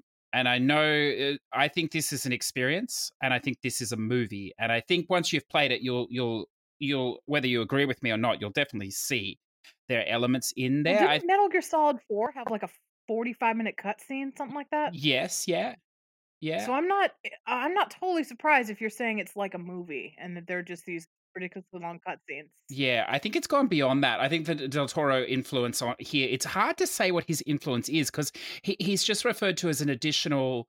Oh, what are they? Not an additional character, but it, it, he's not given co credits in the, the opening or, or things, which I think is interesting. And one one thing that I don't understand, like I understand the, the Kojima fanboy thing, but I don't understand why it's ever necessary for the creator to have their name appear 10 times in the first 30 minutes of the game. I, I'm well and truly aware of who made the game by this point, and the only thing I can think is maybe no one else wanted to put their name there, so so he he put his name there. I'm not sure, but that that was, and this is what I mean. I think there are probably 10 minutes gameplay in the first 90 minutes of the game, and and then there's not much after that either for a while. So so it's it's a, definitely a different experience in that regard. Now, I'm not going to talk about anything else because there's a lot of weird shit in there, you know, which you, I, you'll you'll experience yourself and, and make your own decisions. But I am going to talk about the mechanic, the general mechanic, and I don't think it spoils it because, as Mindy said, you know, it's a it's a it's a um, FedEx simulator, if you like, whatever. The main mechanic in this game, from what I've seen in, in at six hours, and I'm sure maybe it opens up. I hope it does because if this continues, it I, I don't get it. Um, the attraction is it's a balancing walking simulator. So I think that is what people have never seen, Mindy. We do walking sims all the time. You walk Balancing Yep. walking sim? go with me here because uh, it's, this is a game that you definitely have to go with, I can tell you. So you play a walking sim, you're not going to fall over. You just walk around. Yeah, that that's the the construct that we're used to in walking sims. In this game because you're carrying things, you can you can fall. So you're you're basically all the time balancing as you're walking or running as well with various controller movements. So I wanted to pose to you: Have you played a walking sim? Wait, so so what you're telling me is they took one of the worst types of QTEs and made a whole game out of it? Yes. Well, it doesn't. Yes, it doesn't play as a QTE Because I'm getting fl- I'm getting flashbacks to Heavy Rain and we have to balance on these beams. It never freaking worked, and they made a whole game out of that. Yes. Well, yes. It, it's not QTE, though. It involves using the left and the right trigger, as you can imagine, to counter yourself, left and, and right, or whatever else. So so that that's not spoiling it because you, you realize that very early on. That's what the game is going to be. So, so I agree. I've I've never done that in a game. It, it, it, the fatal flaw of the game is that you can actually push both at the same time, and you cross your arms in front of yourself, and then you have good balance. So, so it sort of it negates itself to a degree, I suppose, if you just can't be bothered anymore. But but that aside, and we're not going to go into the story or anything else, listeners, because that that's for you to experience. But that is the overall mechanic, and as Daryl said, the whole game seems to be based around that. So, is that that now knowing that is that something that interests you as something you've never seen before in a game I mean, I'm still interested. I listened to um, a couple reviewers that I really enjoy um, podcast about it this week, and you know they've been very careful on the spoilers as well. Which the thing I'm most intrigued about mm-hmm. is the Kojima stuff that he's going to do. You know, like the walk-in sim and the balancing or whatever. Like, you know, I don't I'm not that's not going to stop me from playing one of his games. I want to see where when you turn him loose, you know, where are we going? Because that's to me mm. that's the that's the charm. That's the beauty of a of technically everything Kojima does is the same and completely different. You know, it is is the same in the sense that it is the most convoluted crap you've ever experienced, but it's completely different in the sense that no one else you know what I'm saying, can produce what Kojima can produce. And I'm very, very intrigued by it. But I'm also interested to see what this uh this you know, he calls it a strand game. And you know, essentially from what I understand, it's you're you know, it's walking simulator the game or FedEx, you know, simulator the game, but you know, it sounds interesting. It sounds neat. It sounds like they took a very basic principle, you know, and things that we do in games and, and they really explored it to see how far you can take that. Yeah, I, I, think that's a fair, and uh, th- there is a lot of social interaction in this game and online, you know, interconnectivity, if you like, um, asynchronous mul- multiplayer, but which we're not going to go into at all. And I understand that that, I mean, that I think is the the the crux of the newness in this game, and that's very interesting. So, you know, in the future when we perhaps do a deep dive on this game, we'll definitely go into that because I think I think there's a lot of a lot of merit in there. I just I personally wonder if this may have been better as a film. it's it's sort of it's uh, to me uh, in the six hours I've played, almost the gameplay gets in the way for me. But that again, that is just my perspective. I'm not a big fan of his games in the past. I don't like stealth games, so I, I would take that with a grain of salt. You know, I un- understand he's he's highly respected. It is it is very different, but you know, we, we're not here for my opinion. That's that's irrelevant, I think, in this this sort of scheme of thing. But we are I want to ask you both, and maybe we can talk about this a little. This is a this is a quote, you know, an infamous. I think it'll become infamous over time. Before actually, before you get to that, I have a Mm. quick, just something you know, I just randomly thought of. Do you think that because you, you think about Kojima's earlier work, and you think you know, you think how they've become they're becoming increasingly cinematic, and it kind of makes me wonder if if if um Kojima's starting to be like David Cage, and I know a lot of people are going to take offense to that, and I I don't mean it that way. But you look at like David Cage's body work, and it seems more and more like he's just interested in making movies. And I'm starting to wonder, at least from what you're describing, if Kojima is kind of like that too. If you think maybe you should just give him a movie and see what he does. Yeah, and, and I think that's a really, I think outside of games, I actually, we had a, a, fantastic intellectual discussion over a couple of wines the other day, listeners, with a, a, few friends, a few music friends. And one of them is a game and the others aren't. But we, we talked about this. And the, the the big thing that I have a problem with is that the budget for this for games is way higher than the budget for a movie these days. So and I understand there's, there's a need for that. There's a reason for that, you know, and also the return is potentially higher. But when you're dealing with this huge amount of money, maybe the expectation should be similar to, to film. Like, you know, a, a film that's uh, cutting, cutting, you know, a new line, if you like, it, it really has to resonate in some way with an audience, or it's going to be a flop and a massive flop. Whereas in games, and I, and I think it is to a degree the Horizon effect, although I think over time this game will will will suffer worse than Horizon because I think it. I don't think there's enough there for a lot of people. I, I think once the bubble wears off, I think the people that love it will, but I think the people that don't won't be able to pretend they do or they, they won't want to they, they'll be you know they'll, they'll avoid it or whatever and i i think that when you're dealing with this amount of money and this amount of people and, and admittedly not not much time because it was made you know relatively short perhaps the bar needs to be higher do you think i don't know hmm. I mean, I think that um I think that a guy like Kojima, if he I I agree. I think he does want to do movies. I think if you listen to David Cage talk, those guys they want to do movies, but I, I think that at this point in their career, if they wanted to do a movie bad enough, they would just do a movie. I think that it's the blending of the two, the movies and the games, that that's what really gets those Mm. guys up in the morning. You know, like Kojima has not been like he said that when he first signed with PlayStation, he was like, "I'm going to do movies," but you know, Kojima's got a Kojima. He's got a he's got a movie his games. Uh, and every game he puts out gets more and more. Ac- With the exception of Metal Gear Solid Five, I think Metal Gear Solid Five took a step back, and I think that was more so because of Konami.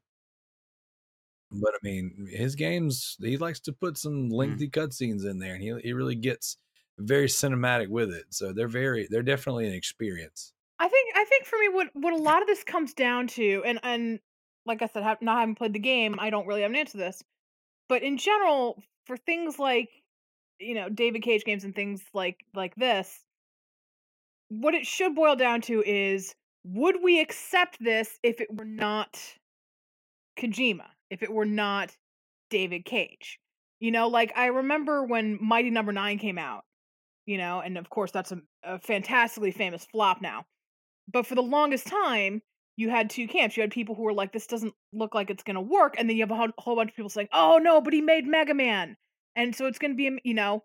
And so there's more of a tendency to forgive or or um, make allowances for just on the strength of one's name or or past work or reputation. And I'm not necess- necessarily saying it's a bad thing to do it, of course, but I I do think at some point there's a line, and you have to wonder at what point do you reach the the point we say, well, even for Kojima, this is extreme, or even for David Cage, this is bad, or even you know for I guess it really depends on if you like that kind of stuff. Because for me, I, I mean, the more cutscenes, the better. I enjoy them. Uh, it's rare, very rare that I skip a cutscene. So I guess it's like if you don't want four hours with the cutscenes, then yeah, there's certain guys, certain names you want to stay away from.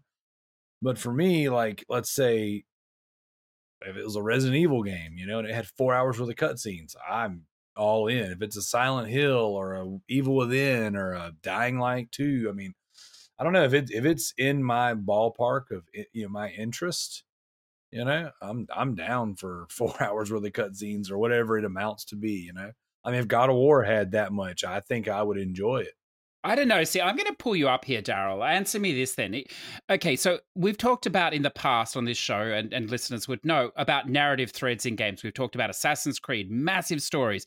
You you lose track of the narrative thread. Okay, so one of the challenges of of a film and film media is to present a narrative thread that you can follow in two to three hours. You know, and and films they they they they thrive or they die by whether they can do this a 40 hour story. Now, this is a 40 hour story with four, with substantial amount of cutscenes. And, and you've talked there, you know, if Resident Evil had four hours of things. Ju- that you wouldn't put in one si- sitting. That's the other thing too, is that the movies, you know, even even like three three and a half hour director's cuts for like Lord of the Rings, you're still expected to sit, you know, sit and do it all at once. yes, but they, they have to maintain a narrative thread to keep you in. And Mike, and I, and I don't want to, you know, dwell on this game too much, but his past work as well. Does the narrative thread get lost because there's just so much? Do you think? Like, are you happy to be taken on a, you know, a journey that that doesn't make sense for for huge portions just because there's so much of this cutscenes? You, you know what I'm sort of uh, driving at here? Yeah, I get it, and I and I guess is I guess the simple answer. Maybe it's not the best answer, but as long as it's interesting, yeah, sure. I mean, because like because if you think about like open world games, like in general, like I don't know that I've played an open world game yet that didn't lose the narrative thread. That you know, after forty hours of anything, where it's like, where am I? What am I doing? You know, I guess it would really depend on you know the amount of of content you're you know or what type of content you're actually talking about here.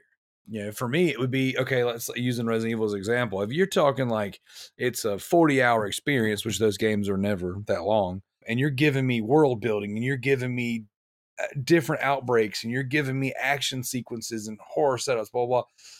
like Mindy said, you're not going to do that 40 hours straight. So it would be broken up essentially in different acts, almost like uh, episodes. You know, you would imagine like, um, I mean, like if, if you look at if you look at like a television show, if you look at a game like a television show, you know, like you you might have a 13 episode show, you might have a 24 episode show. That could be technically 24 hours worth of content.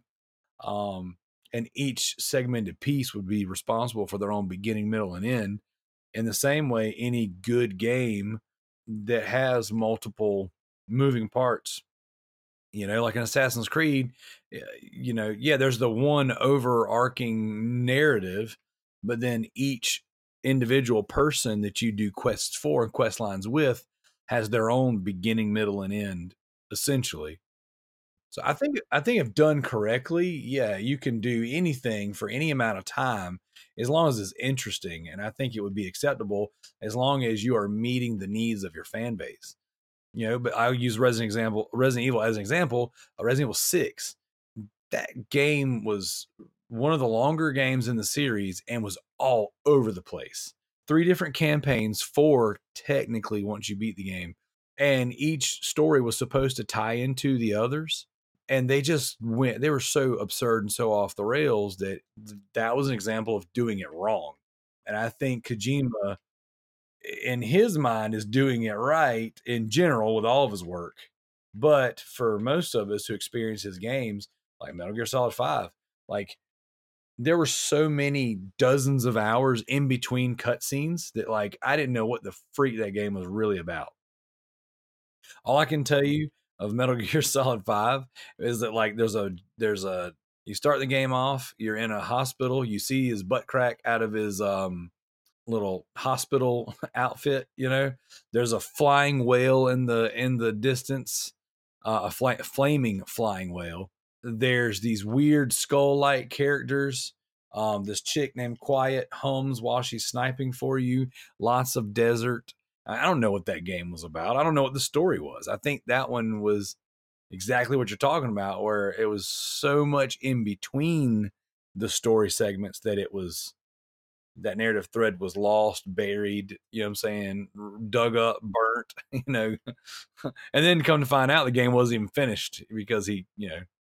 Mm. So, I, so I don't know. I mean, I guess I guess if not done well, yeah, it could be a victim of that, or it could be really good and interesting, like any good you know I'm saying, form of a long form form of television. I'm saying form a whole bunch. So yeah, no, I, I get what you're saying. I think though that I mean the, this argument about whether video games are art. So this game, I don't think you know, I think this game typifies that argument. I mean, there's been a shift in paradigms, you know, with these games. Like we we as gamers talk about games like you just did in terms of chapters, in terms of, you know, arcs, in terms of progression. But if this game is going to be a work of art, then video games themselves should stand up against the tests that would be used against traditional art forms. And one of those is critical analysis, which, you know, whether that happens in games or not, who really knows, but not critically analyzing them against other games, against the actual, you know, modern artwork medium. So if this truly is something that's never been done before, if this is, is something new,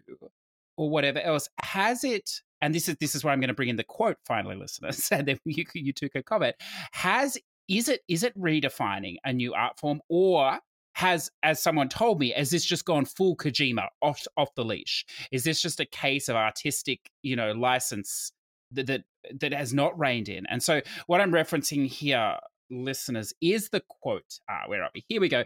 Death stranding is an irredeemable piece of garbage that should serve as a warning to publishers who give developers carte blanche to create art so this was um, from Steve, uh, Steve, or, Steve Ivo, is that right? Uh, written by Stephen Wright, his Death Stranding review. So, you know, whatever, whatever, you know, we think about the game, whether we agree with that or not, do you think, and, and we're referencing perhaps his past games, do you think that this is a danger? And a David Cage is very much, as you said, Mindy, in this line as well.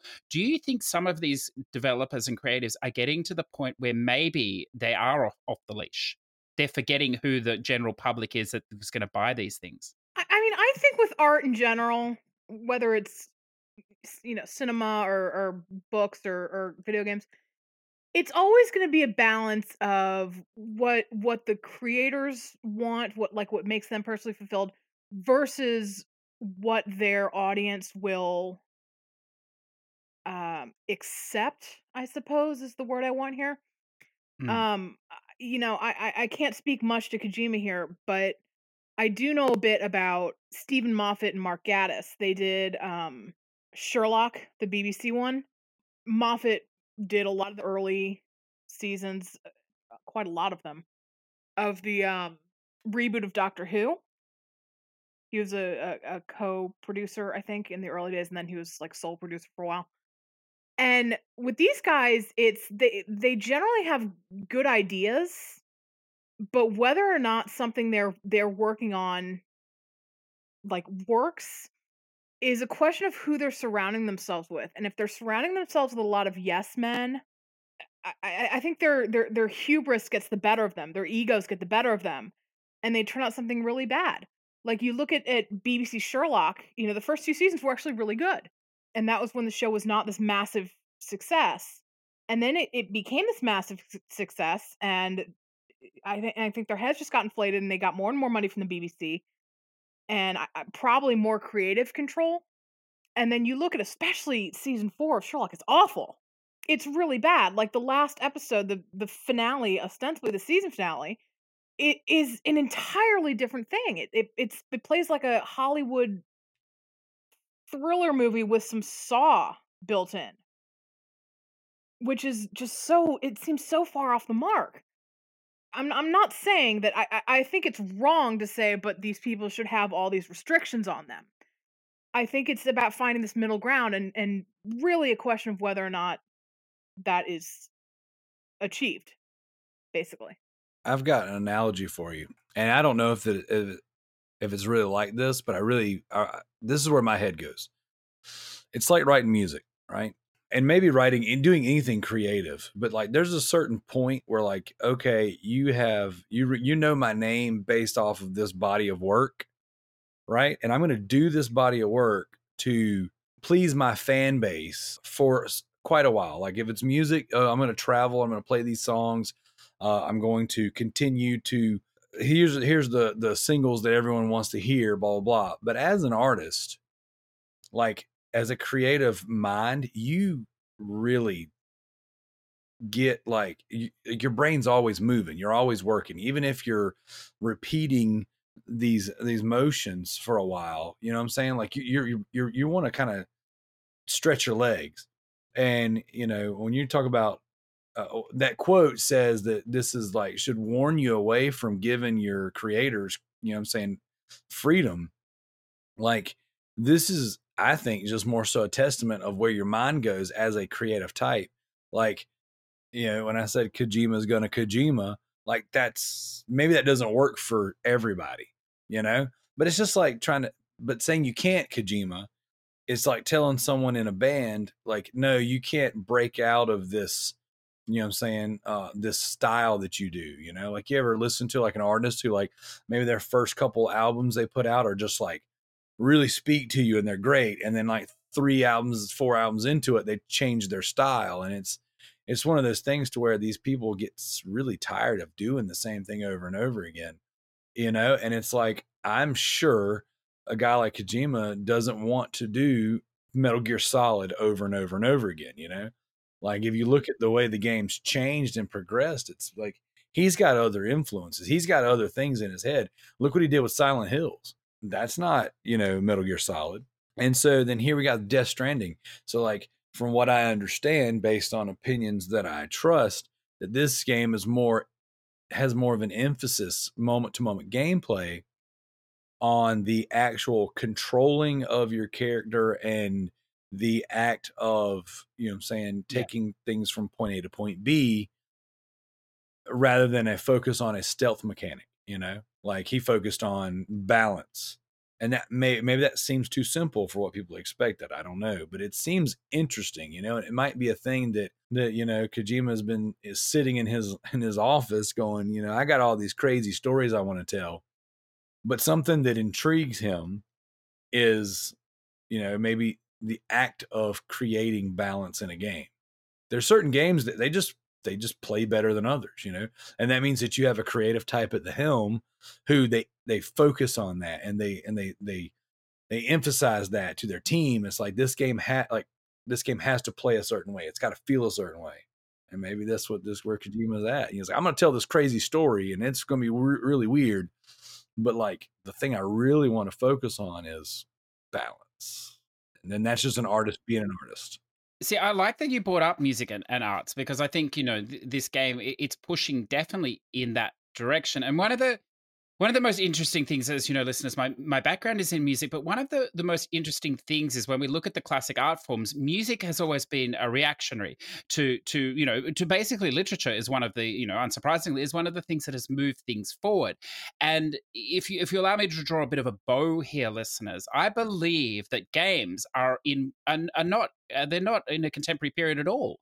They're, you know, things like Kojima are pushing the parcel forward, but we're really in a, you know, and perhaps this is too liberal uh, a view for you, perhaps listeners, but we're in a romantic period. I mean, if we look at the other art forms, like in, in you know, the late 1900s, uh, uh, sorry, the late 1800s, I should say, the French poet Stéphane uh, Mallarmé, like that drop there, Mindy, he wrote a book of poetry that was all loose leaf that you threw up in the air you picked up off the ground and then you read it in that order.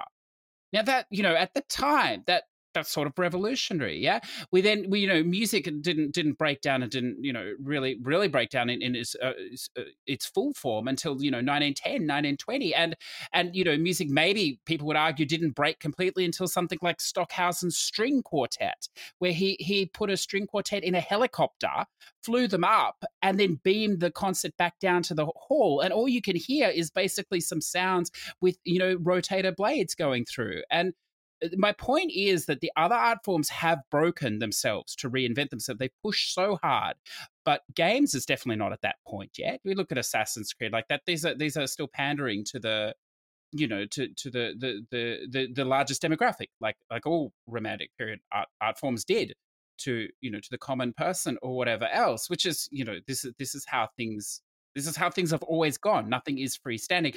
The biggest difference, though, between the classic art forms and games is that most of these people pushing art forms forward were not driven by dollars and financial incentive.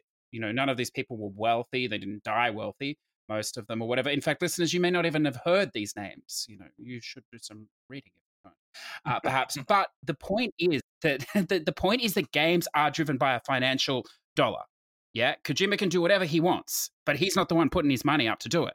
And this is a case where Sony have written a blank check, which I think most would agree to do this. And that I think is the crux of the question. And that's kind of what I'm going to ask you both to sort of wrap us up.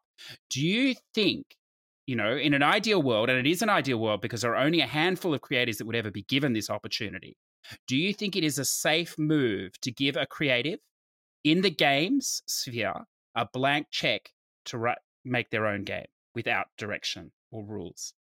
What do you think, Daryl? I think um, it is very case specific, not not even case by case. Like general rule of thumb, no. I think that there are just certain people, and it's just like this in all forms of entertainment, all forms of art. There are certain people who rise above the rest, and eh, you sit back and say, "Yeah, this guy right here, I don't know what the freak he's going to do, but it's going to be wild. And I think that a, uh, a Kojima is a blank check type of creator. I think that Cory Barlog is a great as a blank check type of creator. You know, I think that um, hmm. I think Neil Druckmann is a blank check type of creator because their body of work um, supports you know the, the fact that you can trust that, that it's going to be quality, it's going to be interesting, and at the end of the day you're going to remember you're going to remember that piece of work whatever it is. I mean all those names that i mentioned i mean if you look at um uh, miyamoto from you know from nintendo i mean i don't i don't really know there's not a there's not a name per se that's that sticks out in the microsoft family these days. Um but i mean cliff bleszinski at one point in time was was a name that resonated that was like doing something that I really thought he would be a blank check guy, but I think that you know that would be the exception to the rule right there. You know, yeah. um, there's just certain creators that you know that, that they put out interesting things and uh, of of a certain quality, and I think yeah, uh, but you can't do that with everybody. You know, you couldn't give me a blank check and expect anything out of it except for you know me to indulge myself with that blank check. That's that's yeah, that's a good point. What do you think, Mindy? Do you think this blank check approach to push the art form forward is working, or do you think it's just a media grab? I don't I don't know if blank check is the answer. I, I don't agree with you know, well we'll give you a blank check if you hit all of these points cuz that just seems like game design by committee and that never seems to work mm. out. Uh it's just too it's it's too fake. People catch on to that. They're like this this doesn't feel genuine. But at the same time, and again, I, I spoke about Gatiss and Moffat and, and surrounding themselves with yes men. And that doesn't, you know, that didn't turn out very well critically or, you know, the fan response wasn't good either. It wasn't just the critics who didn't like it. It was, it was their built-in audience who were more likely to, to give this a pass was like, this is awful. I think I, I think you're right, Daryl. I think it's a case by case thing. I think there needs to be some sort of accountability, some sort of person who's willing to say to to kind of pull them back a bit and say, "Well, let's let's figure this out a little more." I, I you know, I don't have an answer for this. I really don't. I I don't think there is an ideal solution for mm. any of this. And I think I think that's that's what it, I know, listeners. It sounds like I'm potentially shitting on this, but I do I do like the uh, like most most contemporary art. You know, I, I have fascination in it, but I don't always have a fascination in the product. I have a fascination in the theory behind it and and the history and how it got to that point. I always think that's fascinating, and I and I'm sure Kojima will be looked on in the future as a revolutionary in in how he moved the medium forward. But the question is, I think, for me, you know, and again, this is totally personal or whatever else, is that it's 150 hours game. That's what it is. You know, a 40 hour story.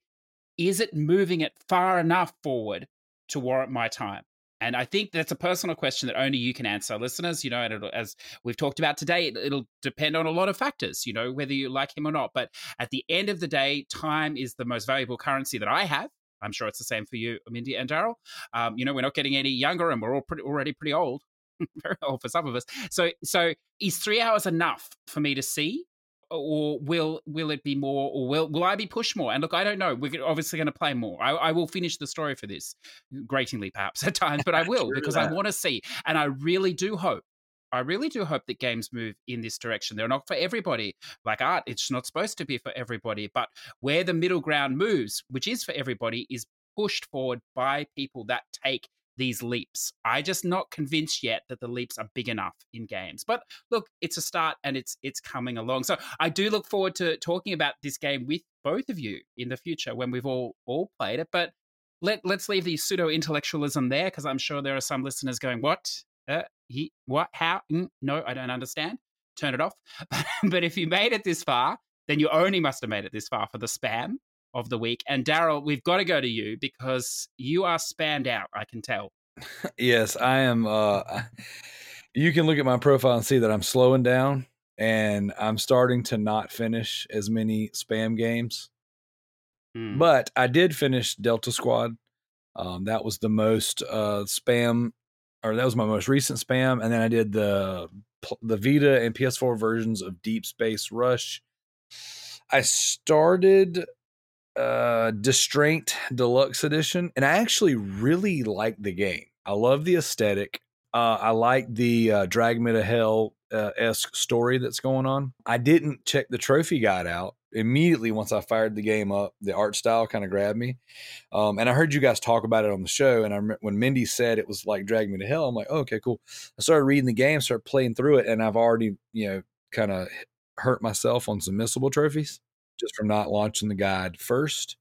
Uh, and so I kind of stopped and I was like, well, I think I might start over and, and, and hit the stuff that I missed but uh, I have purchased. I'm taking a look right now. I've got a spam folder on my uh, on my PS4. I've I purchased just ignore them, and then I so I've got right now just in the top of my folder. I've got just ignore them, distraint again, Siggy, a fart from Melusina, uh, and back in 1995. Those are the ones that I'm currently quote unquote working on. But you know, to, to call back to something you just said, time is my most valuable currency. And I'm, I don't know, I'm just kind of at a crossroads right now where I think that even the spam games are, uh, are, eh, are just encroaching on my, uh, on the amount of time that I'm willing to give up. You know, I'm sitting at 180 plats. It's not fantastic, but it's not the bottom of the barrel. And I just like I only have so many hours, and I I, I kind of want to enjoy some things. Uh, and two hours here and an hour here. I just I don't know. I'm, I'm kind of waning on it a little bit. Well, Mindy, seeing Daryl has stepped off the spam train, we'll just mark that down for next time, not to ask him. Uh, can can you can He's you see welcome anything? back. Could you see anything that's coming up here? Well, I, I already mentioned Kitten. I think will be will definitely be a spam game. Yeah, Um, it might take a little longer, but I think it's Hmm. still spam. It you know more and more I look at this trophy list, it makes me think of the Catlateral Damage one. So I wonder how much RNG Ooh. Mm. there is in this. What about these classic Snake Adventures? this looks this looks look high possibility for spam. Probably any round with three stars makes me. Yeah, I, I this is probably spam. Yeah. Yeah. Oh wait, maybe not. Complete all the game with three stars. Well, we'll have to we'll have to wait. Maybe not. Now you said that uh, that one off the drop was uh, was spam. Fractured minds. You said 20, 20 minutes. Does that really knock out the majority of the trophies, or is that all the trophies? Or Hmm. That's all the That's the trophies. I did the yeah. whole thing in twenty minutes. well, see, I'm not completely out, guys.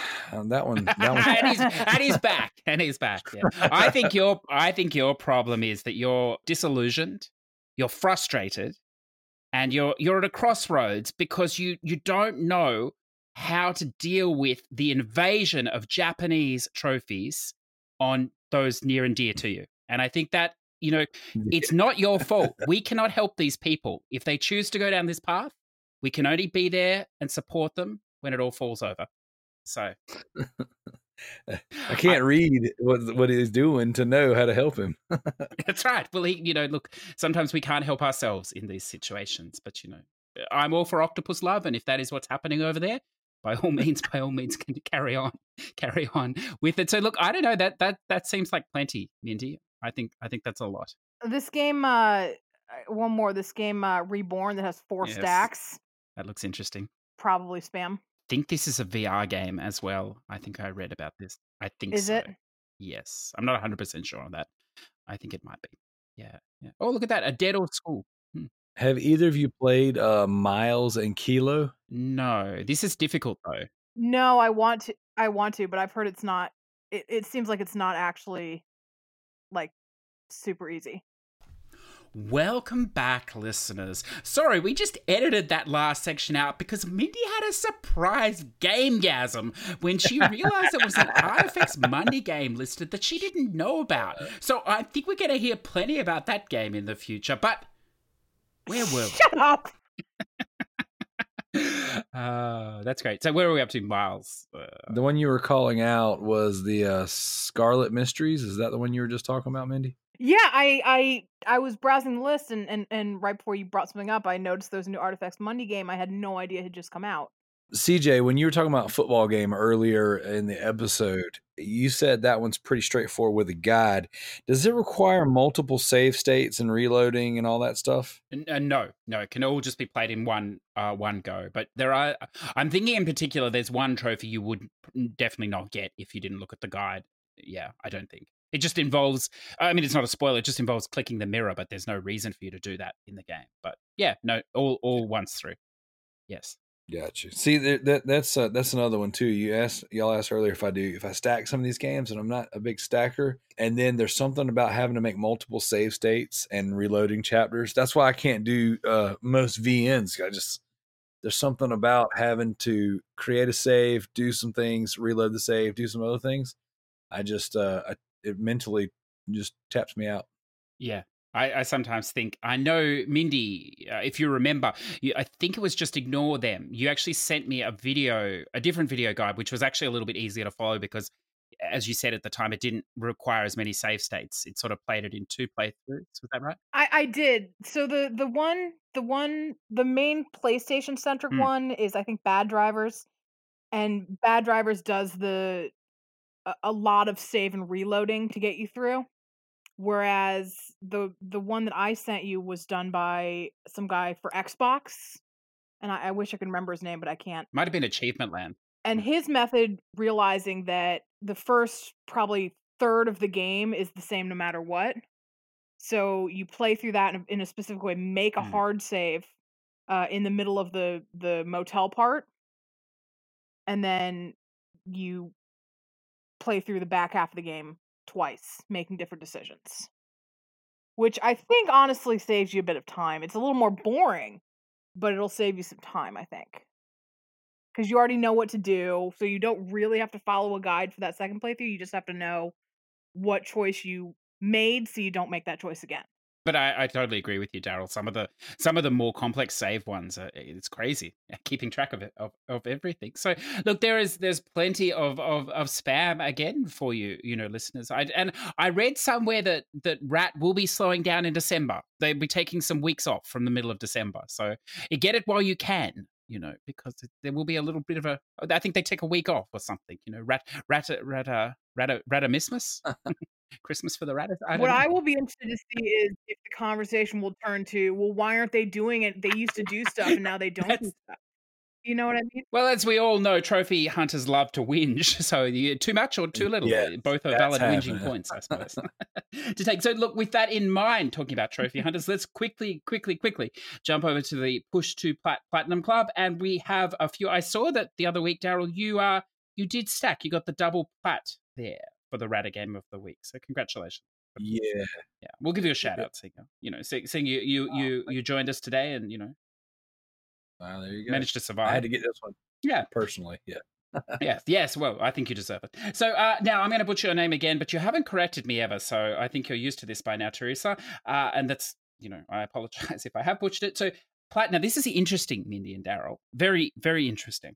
She Plat 450 Galgun 2, which is a many people would consider a pervy game. Perhaps uh, I believe Galgun was was banned in Australia at one point, the, the original one. But anyway, you know that, that's great.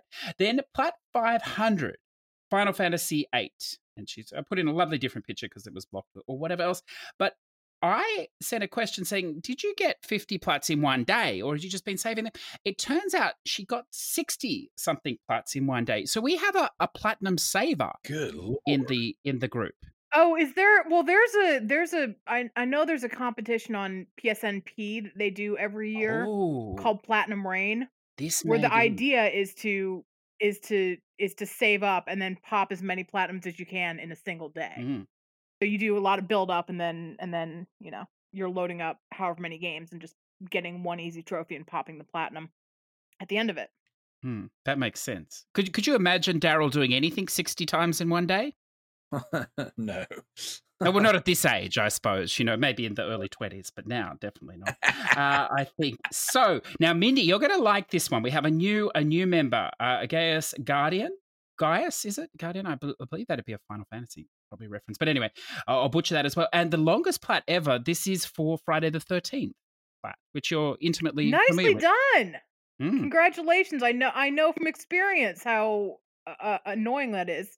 Hmm. And uh special kudos if you did it legit without boosting. mm, mm.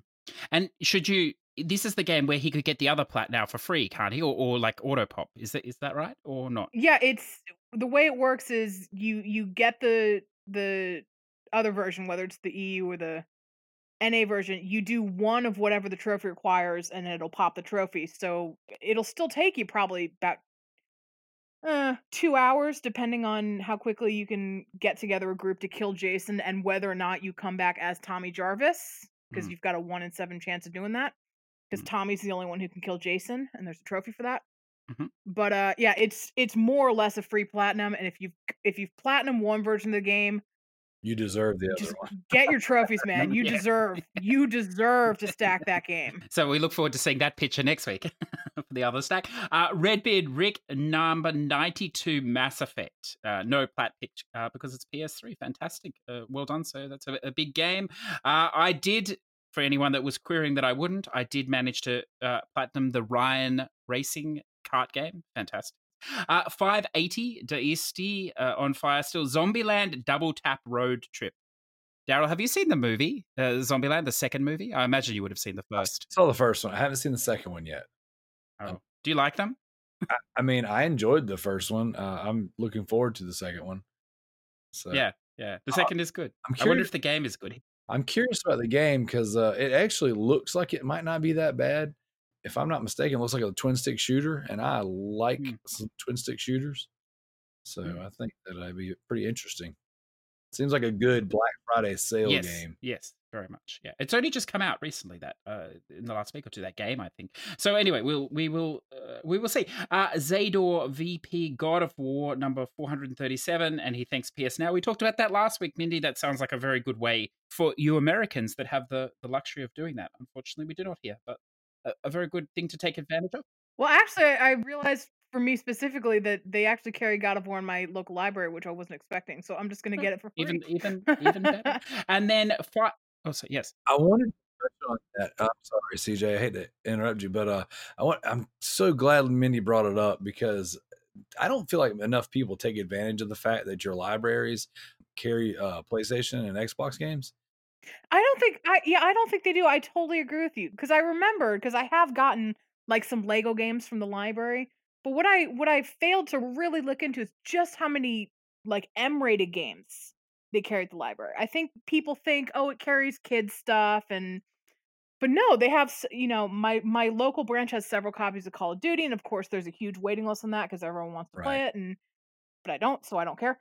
But th- there are a lot of of uh you know quote adult games at the library, and please support your libraries.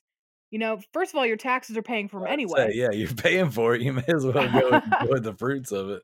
I think that's really awesome. Yeah, like uh, we were in the library actually. Um, my kids read a lot. Like they are super nerds, and um, I can't I can't afford the amount of books that they can read. It is insane, which I'm super thrilled about. So my wife is like, let's just go to the library, and we have this really awesome, very very new library in our um in our community, and it's uh, and I was in there and I watched some dude, he like had this stack of games. And he probably had 10, 15 games in it. And I was like, what are you doing? I was like, I didn't even know they had those. So I walked over there in that area and our our library has a quite an extensive uh JRPG collection actually. I was very impressed, but uh, I checked out a few things myself and I was sitting there thinking, man, these are these are essentially free platinums waiting to be harvested. Uh, but I just I like that Yeah. image. I was like, yeah. And you know, in most libraries, if it's like a county library, if you live in a bigger city, a lot of them, you know, do business do business with each other. But you you know, all you have to do is put a hold on it at your branch and say, I want to pick up at my branch, and then they you don't even have to go to this out of your way library. Right. You just gotta wait, you know? It took I think two days to get the Lego game. So I own the uh, Teenage Mutant Ninja Turtles um, Platinum uh, game, like Mutants in Manhattan, I think it's called. Uh, I own the game, and the trophies are very grindy and uh, it's kind of difficult. And the game is, really set up to be a four player game, but you have to have four people playing online uh, to, to really enjoy it. And so I went into the library. I was like, hey, I want to check out this copy. I was like, can I request another copy? They're like, absolutely. So I had them pick, you know, transfer one from a different branch. And then uh, me and my two boys, we sat there and linked up on all our PlayStations and played um, Teenage Mutant Ninja Turtles together recently. It was it was very very fun. I, and I was I was like, man, I didn't have to pay you know forty dollars a piece for other copies of this game at GameStop. I was like, this is awesome. And that game's been delisted from the network, so it's no there's no chance of it going on sale, you know, and and grabbing Mhm. you know a couple extra copies of it. So And that's great because even if you do like a you know a GameStop rental, you still have to have the capital to put down the money for the game, even if you're going to get it back in you know five or six days. Mhm. right, you still have to have that 50 60 bucks if it's something new and you know that might be a problem for some people whereas the library it's basically a timing thing you know are you the first person in line to get it if so here you go it's fantastic also there's a lot of good books in library too so shout out to reading And the last, the last one. How can I forget this? Because I'm halfway through this. Well, half is a liberal term in itself, I think. DSD also Trine four, and he enjoyed that, which is good because I don't hear a lot of love for that game. Uh, It seems to have gone under the radar. It is, from what I've played as well, it is fantastic. A return to a form uh, from one and two after the the interesting incursion that was Trine three. So, look, I don't know. I think that's it. I think that's enough for today. Is there anything anyone else wants to do, wants to say? Now is the time. Nope, I think that's been uh, a pretty a pretty rad show, and I appreciate you guys having me on. We need to, we need to get you a punch Hmm, card, like you know. No, we can we can still do that. The the sixth guest appearance, get the seventh one free, something. I don't know. Oh, I've been paying to be on the show. I didn't tell you what, no, no, no. uh, I think you. I think you've you've you've racked up enough frequent flyer miles. Next time you're on, you Ah. can do the intro. There you go. Look at that. Look, we share. I wanted to do it today, but oh man, think- you're gonna have to you're gonna you have to pop two cans at the beginning. I don't know. yes. Why not? Why not? That sounds perfect. So you know we've, al- we you've already done it. You've thanked yourself, Daryl, before I could thank you. But you know, thank you for joining us. It's always a, a pleasure. Both Mindy and myself really enjoy it. I appreciate you giving up the time for us. Absolutely. Anytime you need me. Yeah. And Mindy, where can we find you? Yes.